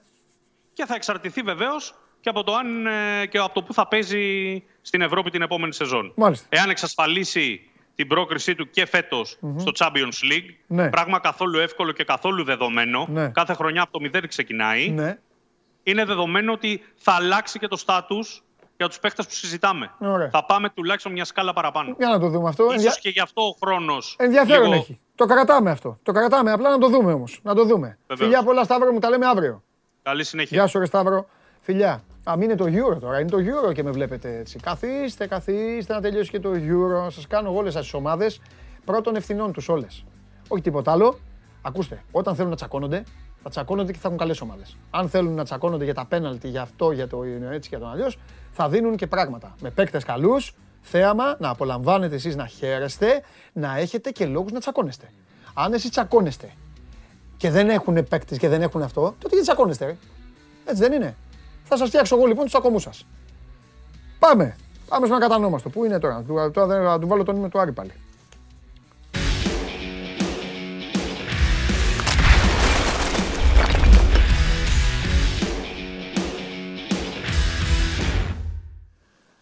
Έλα, έλα σήμερα που είμαι σε φόρμα. Έλα, να σε φτιάξω και σένα. Έλα. Καλά, πάντα είμαι σε φόρμα. Αλλά τώρα... έπαιξες. Έλα, τώρα σε φτιάξω, να σε φτιάξω και σένα. Τώρα κάτσε να δεις. Εδώ μου πεις τα στόπερ του πάω και εσύ. Πριν όμως, πριν όμως ξεκινήσουμε, ναι. επειδή ε, ο άλλος λέει βγάλει τον Αγναούτογλου. Αλλά εντάξει, ε, καλόν ύπνο. Λοιπόν, τώρα ήρθες ρε αδερφούλη μου, τώρα ήρθες. Τι βγάλει τον Αγναούτογλου, βγήκε. Πήγαινε πιο πίσω, πήγαινε πιο πίσω. Ξαναβγάλει τον. Κάτσε εσύ αμέσως για να την πεις στον ακροατή. Ρε, μιλάω εγώ με το φίλο μου, εσύ πετάγεσαι, δεν τρέπεσαι. Λοιπόν, επειδή σου βάλα τον ύμνο του Άρη χθες και έχει γίνει ναι. viral και βλέπουν Αριανοί, γελάνε, παουκτζίδε, γελάνε όλα αυτά. Ο Σάβα ο Τζιομπάνογλου είναι παλικάρι μεγάλο. Εγώ δεν είμαι εδώ μόνο για να τον πειράζω, είμαι και για άλλα πράγματα. Παίξτε το βίντεο. Χαλαροί είμαστε. Θα γίνουν όλα. Χαλαρός είσαι, ε. Κιέζα να παίξεις. Κιέζα να παίξω. Μάλιστα. Λέει ο Σάβα, ο οποίος πάντα δίνει παίκτες οι οποίοι είναι να βάλουν γκολ. Εντάξει, το Σάββατο Τζιομπάνογλου θα τον σέβεστε. Θα τον φοβάστε, θα τον τρέμετε και θα κρέμεστε από τα χείλη του και από τα μουσια του. Λέγε τώρα, να ακούσω τι θα πεις και εσύ, να ανάψω. Πάμε. Θρίλερ βλέπω σήμερα, να ξέρεις. Τι θρίλερ, Ολυμπιακός; Θρίλερ, θρίλερ. Καρδιοπάθειες και τέτοια. Το άκουσα, αλλά ήθελα να το πω έτσι για να σε πειράξω. Βλέπω ηρωικό Σμάιχελ να κάνει χαμό. Σμάιχελ, ε, ναι που τους ξέρει ναι. κιόλας. Άμα, ναι. άμα αυτοί πάνε σε θρίλερ Σάβα μου, θα βλέπεις πλάνα την κερκίδα. Βάλ το βίντεο. Θα έχει πλάκα. Ε, μα τι. Ε, μα. Όχι, άλλος από εδώ. Πλάκωσε. Είχαμε... Μη μιλάς. Γεια λέγε ρε Σάβα. Πάρ την μπάλα σου. Κοίταξε. Πάρε με καμιά κοκακόλα να ότι ο Πάουκ δίνει. Θέλω κοκακόλα. Εντάξει, πιέζει κοκακόλα. Είναι έτοιμος να δώσει deadline στον Ολιβέρα για να πάρει απάντηση. Καιρός δεν ήτανε. Όπα, έλα εδώ κι εσύ. Έλα εδώ κι εσύ. Έλα εδώ κι εσύ. Περίμενε, περίμενε. Έχεις έναν Ολιβέρα Εγώ δεν το πιστεύω ότι θα δώσει deadline. Δεν θα δώσει λες; Όχι. Γιατί δεν βλέπω. Και ποιος είναι ο Ολιβέρα, ο Χάρη και στο ψυγείο. Κάτσε ρε παιδιά ακόμη δεν μου προκύπτει ότι έχουν προχωρημένη εναλλακτική λύση ναι. για να δώσουν deadline στον Ολιβέηρα. Ναι. Και μέχρι τώρα έχουν δείξει ότι έχουν διάθεση να το περιμένουν. Ναι. Είναι ο, στην κορυφή της λίστας. Είναι, ο Χάρη Κέιν, είναι... ο Χάρη Κέιν του Πάοκ Ολιβέηρα. Του Λουτσέσκου, ναι. Ναι, του, του Λουτσέσκου. Του Λουτσέσκου. Ναι. Μάλιστα. Ναι. Ωραία. Τι να σου πω, μπορεί Τίποτα να, να μην μου πεις. Για, 48 ώρες. Τίποτα να μην μου πεις. Με τον Λουτσέσκου είμαι κι εγώ. Με τον Λουτσέσκου είμαι. Αλλά δεν γίνεται αυτό. Δεν γίνεται, φίλε. Δεν γίνεται και εγώ συμφωνώ. Φίλε, δεν γίνεται. Έπρεπε να έχουν ήδη εναλλακτικές λύσεις και προχωρημένες επαφές. Αλλά δεν φαίνεται να υπάρχει κάτι τέτοιο στον οριζόντα. Ούτε καν η περίπτωση του Κρμέντζικ δεν φαίνεται να είναι προχωρημένη. Ναι. Γιατί και ο Κρμέντζικ ψάχνεται για να επιστρέψει. Υπάρχουν όμως και ομάδες που ενδιαφέρονται για αυτόν. Είπαμε η Μπρίζ θα κοιτάξει να βάλει όσα περισσότερα χρήματα μπορεί στα ταμεία της για να απαλλαγεί και από το συμβολό του. Δεν, είναι, δεν είναι γρήγορες οι εξελίξεις, δεν είναι έτσι τόσο σύντομες όσο θα περίμενε κανείς. Ναι. Και δεν μου φαίνεται πολύ πιθανό να έχουμε προχωρημένα πράγματα μέχρι τη Δευτέρα που θα φύγει ο Πάουκ για την Ολλανδία. Ναι. Εκτός κι αν σοριδών προκύψουν εξελίξεις και στο θέμα του Φόρ και πολύ περισσότερο στο θέμα του Χαφ που σου έλεγα και χθες ότι φαίνεται να το έχει πάρει πάνω του Λουτσέσκου, να έχει και αυτός έτσι το, το μυαλό του και το, το μυαλό του. ρε φίλε, έχει πάρει το θέμα πάνω του του επιθετικού. Έχει πάρει πάνω του το θέμα του Χαφ. Ε, το επιθετικό εντάξει, έκανε Τι εντάξει, ποιος, Εσύ δεν είπες, του Λουτσέσκου Χαρικέιν είναι είπες. Είπε ότι έδωσε θετική εισήγηση και θεωρεί ότι είναι ικανός για να ανταπεξέλθει στις απαιτήσεις του. Δεν είπε ότι συζητά μαζί του. Το να ναι. λέω ότι θα πάρει πάνω το θέμα είναι ότι θα αρχίσει να βλέπει και αυτός χαφ που τον ενδιαφέρουν για να πει την ομάδα να πάει να μιλήσει μαζί του. Σάβα μου, πόσα λεφτά δίνεις στον Ολιβέηρα ο Πάοκ; Και πόσα λεφτά θέλει ο Λιβέρα, έλα να το τελειώσουμε το θέμα. Αφού φαίνεται κάνει, μπα, κάνει Η μπάμ ότι... διαφορά είναι. κάνει 100 μπα- χιλιάρικα ήταν η διαφορά. Εδώ και 10 μέρες η διαφορά ήταν και 100.000 για συμβόλαιο κοντά στο εκατομμύριο. Ο Πάοκ έχει φτάσει σίγουρα στο εκατομμύριο για να τον πάρει. Του έχει καλύψει τις απαιτήσεις και δεν παίρνει απάντηση. Ο Δεν Πάοκ, ξέρω πόσο ο θα Πάοκ τρέξει θέλει αυτό. βασικού. Πόσους βασικούς θέλει ο Πάοκ; Τώρα θα, θα, θα σου κάνω τα ίδια με τον Γεωργακόπουλο και σε ένα λίγο, κάποιο- λίγο χειρότερα όμως θα σου πω γιατί. Γιατί ο Πάοκ είναι Θέλει δεύτερος. σίγουρα. Δεν είναι καν πρώτος. Πρέπει να κυνηγήσει ακόμη περισσότερο. Ο Πάοκ έχει μεγαλύτερη, συμφωνώ. με- μεγαλύτερη πρεμούρα. Συμφωνούμε. Συμφωνούμε. Θέλει ένα βασικό επιθετικό, Ναι, θέλει ένα βασικό χαφ ναι. που να μπορεί να βοηθάει και στην ανάπτυξη του παιχνιδιού και θέλει και μπακ. Μπακ για αριστερά έχει το Βιερίνια. Για δεξιά έχει τον Τέιλορ. Δεν ξέρω πόσο τον Πήρε, ικανοποιεί. πήρε, ναι, οκ, πήρε. Μεταγραφή του είναι, ναι. Ναι. Χαφ και επιθετικό, σίγουρα. Α. Χαφ και επιθετικό. Συν τις άλλες αλλαγές που δεν έκανε. Δηλαδή, τερματοφύλακα που λέγανε ότι θα κάνει, ας πούμε, και δεν έκανε. Βέβαια, εσύ έχεις πει να Ναι, περιμένουμε δεν μέχρι τον Αύγουστο. Εγώ είπα να περιμένουμε. Και επιμένω ότι θα πρέπει Καλά να κάνεις, θα περιμένουμε. περιμένουμε. Καλά Ναι. κάνεις. Μάλιστα. Τώρα, Ωραία. είναι Τι δεδομένο κάνει ο ότι θα Τζόλης; προκύψουν και άλλα. Ο Τζόλης τι κάνει; Κοίταξε, α, ο Τζόλης από 1η Ιουλίου έχει επισημοποιηθεί η, αυτή η συμφωνία του με τη Βάσερμαν. Ήδη αρχίζουν να, ακούγονται, ο- ε, ε, να ακούγεται ότι υπάρχει ενδιαφέρον από ομάδες της Αγγλίας, ομάδες με τις οποίες η συγκεκριμένη εταιρεία έχει πολύ καλές σχέσεις. Δεν ξέρω πού μπορεί να φτάνουν οι απαιτήσεις του Πάου και ποιος μπορεί να τις Premier League. καλύψει. Εγώ επιμένω. Premier League. Brighton, ναι. Ο Τζόλης με τη σωματοδομή του και με τις παραστάσεις αυτές τις οποίες ακόμα δεν έχει αποκτήσει θα πάει να παίξει η εταιρεία του, ε, πιστεύει ότι Εγώ μπορεί να παίξει επιμένω- βασικός στην Premier League. Το παιδί έχει Σου να, έχω πει έχει να μάθει, το παιδί είναι απίστευτο ταλέντο. Πρέπει να πάει να δουλέψει, να, να, να βγάλει, να πάει... Σου έχω πει και προηγούμενα και σε, πώς το λένε, ανύποπτο χρόνο Ναι. ότι οι συμβουλές που, που δίνονται στο Τζόλι είναι για ενδιάμεσο σταθμό. Να Ναι. μην κάνει ακόμη το μεγάλο βήμα. Μπράβο. Να πάει σε ένα ενδιάμεσο πρωτάθλημα σε ομάδες που έχουν ε, αυτό το γνώθι στο, πο- σε αυτόν το πώς να εκμεταλλεύονται και να δίνουν υπεραξία σε ποδοσφαιριστές και πώς να τους πουλάνε και Ο Χάλαντ, ακριβότερα. αγόρι μου, ο Χάλαντ. Ο Χάλαντ έπαιξε στην Dortmund. Όχι, πήγε στη Σάλτσμπουργκ. Έτσι, μπράβο. Και από την Dortmund θα πάει. Θα πάει Στα- όπου στα- πάει, ναι. Κάτι τέτοιο βλέπω να γίνεται. Τώρα, ε, μια που πιάσαμε αυτή την κουβέντα, έχει προκύψει ένα ποστάρισμα ενός ατζέντη από τη Σκωτία, Ναι. ο οποίος βέβαια επικαλείται πηγές από Ελλάδα, Οκ. δικές του, και λέει ότι η Celtic ετοιμάζει πρόταση για τον νεαρό τον Κωνσταντέλια.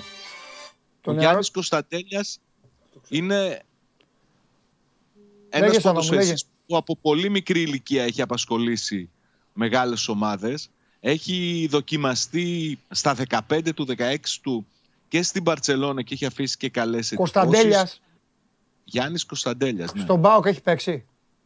Φυσικά. Δύο-τρία παιχνίδια έκανε πέρυσι. Ωραία. Ε, Εντάξει, δεν τον πήρα πρέφα, ναι. Και στο, και στο παιχνίδι με τον Ολυμπιακό ένας νεαρός που μπήκε αλλαγή. Οκ. Ναι. Αυτός έχει απασχολήσει, θεωρείται πολύ μεγάλο ταλέντο και στη μικρότερη ηλικία ήταν από τα κορυφαία ταλέντα στην ηλικία τους και απασχόλησε ομάδες και από την Αγγλία και από την Ισπανία Λένε τώρα ότι θα κινηθεί η Celtic. Σε τέτοιες περιπτώσεις, εγώ πάλι ξαναλέω ότι το μεγαλύτερο πρόβλημα του ΠΑΟΚ στο γεγονός ότι δεν υπάρχει ακόμη τεχνικός διευθυντής είναι αυτό. Είναι πώς θα αντιδράσει Ναι. και πώς θα, θα αξιολογήσει προτάσεις που θα του έρθουν για ποδοσφαιριστές που υπάρχουν στο ρόστερ του. Το να βρει παίχτες για να φέρει στην ομάδα είναι κομμάτι πιο εύκολο. Ναι. Εισηγεί το προπονητής, υπάρχουν άνθρωποι που μπορούν να κάνουν τις διαπραγματεύσεις. Έστω και αν καθυστερεί το θέμα του Ολιβέρα, έτσι, άσχετα από αυτό. Ωραία. Το θέμα είναι τι θα κάνει ο Πάοξ σε περίπτωση που του προκύψει μια τέτοια περίπτωση, δεν ξέρω, η Celtic να έρθει και να δώσει 5 εκατομμύρια για τον Κωνσταντέλια. Ε, τι έκανε. Τι θα εδώ; πει ο Πάοκ; Θα τον δώσει. Γιατί; Για να πάρει τα 5 εκατομμύρια.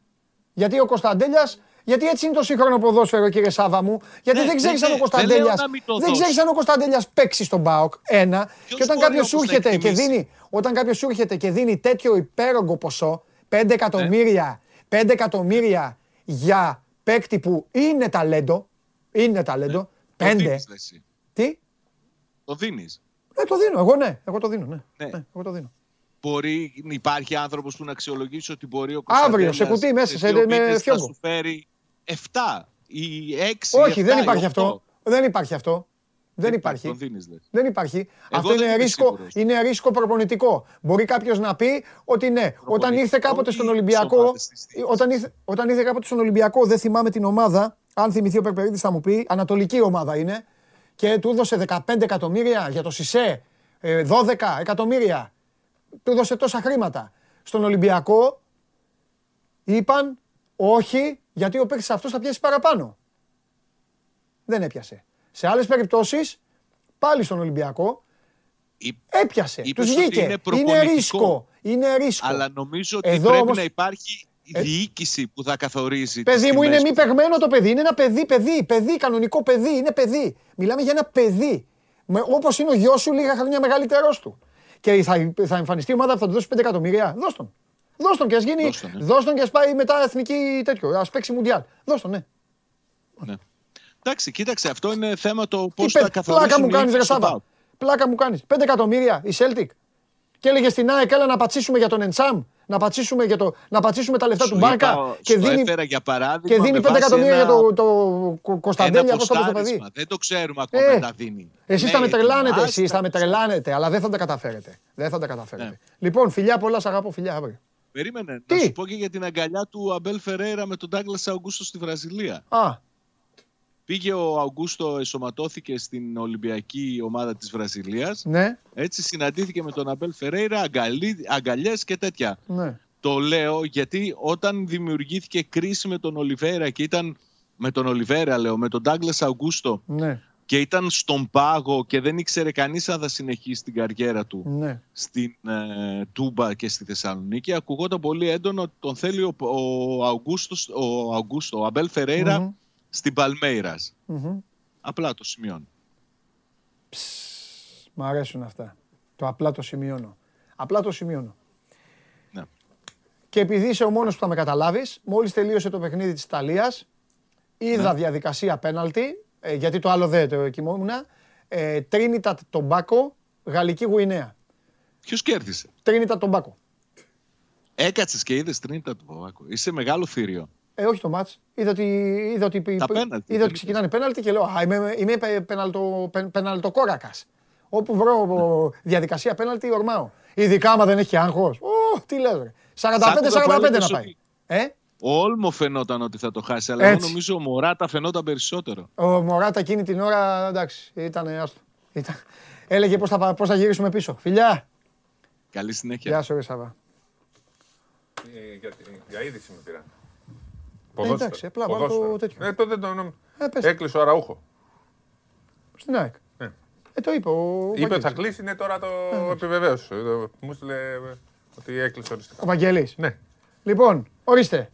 Ο Αραούχος στην ΑΕΚ ξανά και ξανά. Πόσες φορές έχει έρθει, δύο ή τρεις. Για να, να δω. Και ξανά. Ε, Αλλά χθες λέγαμε ή τον Αραούχο Μόνο ή στο τον- show must go live. ή τον ε, Λε- Άκου, Λεταλέκ. Ρε φίλε. Και πήρε και τους δύο. Όχι ρε. Έτσι Είναι λέγαμε. άλλη θέση. ρε. Α, πού να ξέρω, κατάλαβα χθες από αυτά που λέγατε ότι Όχι, ρε. είναι ή το Λεταλέκ Όχι, και κλείνει και ρε. τους δύο. Και έχει ο Όχι, Λεταλέκ ρε. τι θέση παίζει. Όχι. Ε, θα τον βάλει μπαστούνι μπροστά τα στόπερ. Α, Εκεί, αμυντικό αμυντικό, χαφ. ναι, ναι. Αμυντικό χαφ, για να ξέρω κι εγώ έτσι. Ωραία. Πώ τα Ε, λέγαμε παλιά. Και ο Ραούχο επιθετικός. Δε- ναι. Έτσι που λες. Μα τώρα είναι δυνατό. Τώρα δεν σε βάλα στην κουβέντα, δεν τελειώναμε ποτέ. Τώρα άκουσες τι είπε. Παιδί που έχει. παι- Παιδί, παιδί, παιδί. Η Celtic λέει θα δώσει 5 εκατομμύρια. Τον έδινε. Ναι, ρε φίλε. Εννοείται. Μα η Celtic θα Θέλει, έχει έλα πρόβλημα. πάρε όλο το βρεφονιπιακό σταθμό. Θα, αν ήμουν ο Πάοκ, θα του έλεγα δηλαδή θέλεις όλες τις ακαδημίες. Άσε ένα 150 εκατομμύρια, εδώ 200 και πάρτε σε όλες. Μα τώρα είναι δυνατό. Λοιπόν, ε, εμένα που με πήρε ο ύπνος το 84 Μου στέλνει ένας της γίγαντα. Αργεντινή και δεν είδα Δεν πέναλτι. θα πέναλτι, ε. Και όχι τίποτα Και άλλο. ξύπνησα το πρωί και ρώτησα πόσο ήρθε. Περάσαμε. Ναι. Περάσαμε τελικό. Μου στέλνει χθες ένας γίγαντας στο, στο Instagram, μου στέλνει και μου λέει: Άκου να δεις τι, τι τους έχει κάνει ο Μπράντοβιτς. Μου λέει: Μήπως τελικά η Παρτίζαν μου λέει παίξει Ευρωλίγκα. Του λέω: Όχι, του λέω: Η Γιώργο παίζει. Ε, ναι, μου λέει: Μα αυτές οι κινήσεις. όχι, θα πήγαινε, το πιστεύω, όχι, ναι. θα πήγαινε ο Μπράντοβιτς Ναι. και θα έπαιρνε εμένα, το, το Βασίλη το Μουράτο, στην τύχη το λογιά σου, Βασιλέκη. Ξέρω εγώ, το Χουγκάζ, ό,τι να είναι τώρα λέει. Ναι, Κατάλαβες. Και έχει πάρει. Εντάξει. Καλέ μεταγραφέ. Κοίτα. Να το ζούμε, παιδιά. Θέλει να, πάει, θέλει να πάει το χρόνο Ευρωλίγκα. Αυτό. Ε, δεν γίνεται αλλιώς. Να πάρει το γύρο και να πάει Ευρωλίγκα. Και πληρώνει υπεραξίες τώρα 1,5 για τον Πάντερ. Ναι. Καλώς. Εγώ τον εμείς τον αγαπάμε τον Πάντερ, αλλά 1,5 δεν δίνω. Ναι, ναι, ναι, ναι. Πολλά, πολλά, πολλά. Και το Λεντέ, εντάξει. Καλές ναι. όμως κινήσεις. Ναι. Σωστό. Νομίζω, αν και η Βίρτου κάνει καλές κινήσεις και αυτή, νομίζω αυτοί οι δύο θα είναι. Αυτούς θέλει η Ευρωλίγα. Mm. Τη Βίρτου και την Παρτιζάν θέλει στην Ευρωλίγα. Ναι. Ε, πρέπει η Basket City να ανοίξει να ξαναπάμε μωρέ, λίγο. Πηγαίναμε συνέχεια δεκαετία του 90. Εκεί που λέγαμε ότι είμαστε δήμαρχοι Μπολόνια, ναι, τώρα ναι, έχουμε ναι. ξεχάσει πώς είναι. Basket City. Basket City. Ε, βέβαια. Basket City. Τώρα basket, έχουμε, basket City στην Ελλάδα ποια είναι; Τρία πράγματα. Μπολόνια. Μπάσκετ, μακαρονάδα. Και ποδόσφαιρο. Και στήθος. Για να μην, πω, μην το πω χήμα. Αυτό. Ε, ε, δεν περίμενα να τα φτάσει εκεί στη συζήτηση. Εκεί διαφημίζουν οι Ιταλοί. Οι πόλοι του. Οι πόλοι του είναι αυτοί. Τέτε και Αλλά έχει εξωμάδα και ποδοσφαίρου μετά, γι' αυτό είπα. Τέτε παλακανέστρο και σπαγκέτι. Αυτό το λέει για το μισολόγι, να ξέρει. Α, εντάξει. Λοιπόν. Για πες. Λοιπόν. Πάρε φορά. Κοίταξε, σήμερα ήρθα, Πάλι με, ήρθα με φρένο γιατί δεν είχαμε τρομερές εξελίξεις στα μεταγραφικά. Έτσι. Ε, νομίζω ότι αυτό που θα έχει προτεραιότητα ο Ολυμπιακός μέσα στις επόμενες μέρες, αν ο αντετοκουμπο να τον κλείσει για να τελειώνει. Αλλά είπαμε πρέπει να ξεκαθαρίσει μέχρι τις 15 του μήνα το θέμα της ε, Α1, να οριστικοποιηθεί. Γιατί ε, το έχουμε πει εδώ πέρα ότι ο Ολυμπιακός ναι. ε, Πρέπει να γυρίσει ο κόσμος αράποδο για να μην είναι στην Α1. Είναι και αναγκασμένος ουσιαστικά να είναι, αλλά πρέπει να το αποφασίσουν και να το ανακοινώσουν. Θα πάρει λοιπόν σειρά ο Κώστας ο Αντετοκούμπο για να κλείσει στον Ολυμπιακό και από εκεί πέρα ε, θα κοιτάξουν να πλαισιώσουν τις υπόλοιπες θέσεις ε, των ε, ξένων μετά το ναυάγιο με τον ε, Λάιτι. Ένα ναυάγιο που στεναχώρησε τον Ολυμπιακό. Για μένα ίσως του βγει και σε καλό γιατί μερικές φορές ε, γίνεται κάτι το οποίο δεν σου βγαίνει και μπορεί να σου βγει κάτι καλύτερο. Στον ε, Παναθηναϊκό υπάρχει ο σχεδιασμός, υπάρχουν ε, τα εμπόδια που προκύπτουν γενικά. Και σε, βλέπουμε και στον Ολυμπιακό και στον Παναθηναϊκό υπάρχουν μεταγραφές που φαίνονται ή κλεισμένες ή ότι είναι πολύ κοντά. Υπάρχουν εκεί υπόλοιπες ομάδες που mm. μπαίνουν στη μέση και παίρνουν τους παίχτε. Αν αργείς, αν δεν έχεις τα πάρα πολλά λεφτά, ε, υπάρχει ο ανταγωνισμός. Δεν είμαστε οι ομάδες πλέον που. Όχι γίνεται αυτό. Παίρνανε ό,τι θέλανε με, τα, με τις μεταγραφές που θέλανε. Αν θυμάστε το 2010 ο Ολυμπιακός Είχε στο ίδιο ρόστερ το 2011 Τεόντοσιτς, Παπαλουκάς, Πανούλη, Γκόρντον. Όπως είναι η ΕΦΕΣ τώρα που έχει ο τέταρτον κάρτον ε, Μπομπουάς. Που δίνει ένα εκατομμύριο και για αυτό τον παίχτη. Ο Ολυμπιακός με ένα εκατομμύριο ψάχνει το βασικό του και το ε, σημαντικό όπλο. Α σχολιάσουμε λίγο NBA. Γιατί... Ε, πιστεύω ότι θα το πάρουν. Αυτό που σου έχω πει. Εγώ το έχω ναι. πει μόλις μόλις μας πέταξαν ναι. έξω, σου είπα θα αυτοί θα το πάρουν. Έγινε... Και είναι και. Είναι πιο μπάσκετ ομάδα. Ναι. Είναι πιο μπάσκετ. Το είπα και στο Χάρη. Μου λέει ο Χάρης, όχι, θα το πάρει του Νιμπάξ. Το είχα πει πριν πέντε μέρες. Ήταν τρομερός ο Κρι Πόλ στον ναι. πρώτο, του, πρώτο τελικό της καριέρας. Ήταν ε, φοβερός. Ξεκίνησε άσχημα με 4-5 άστοχα. Φίλε, είναι και η τέτοια του, είναι και η ώρα του, είναι και η κάψα του. Είναι τώρα ποτέ γι' αυτό. Ήταν άδικο. Ήταν άδικο για τον Κρι Πόλ. Είναι 36 χρόνων, δεν έχει πάρει ποτέ. Αυτό λέω, αυτό λέω, αυτό λέω. Είναι η τώρα ή ποτέ γι' αυτόν. Πες μου για το κούμπο όμως. Διάβασα στους 24 ότι. Κοίταξε. Ε, ναι. Εγώ έχω μείνει με τα.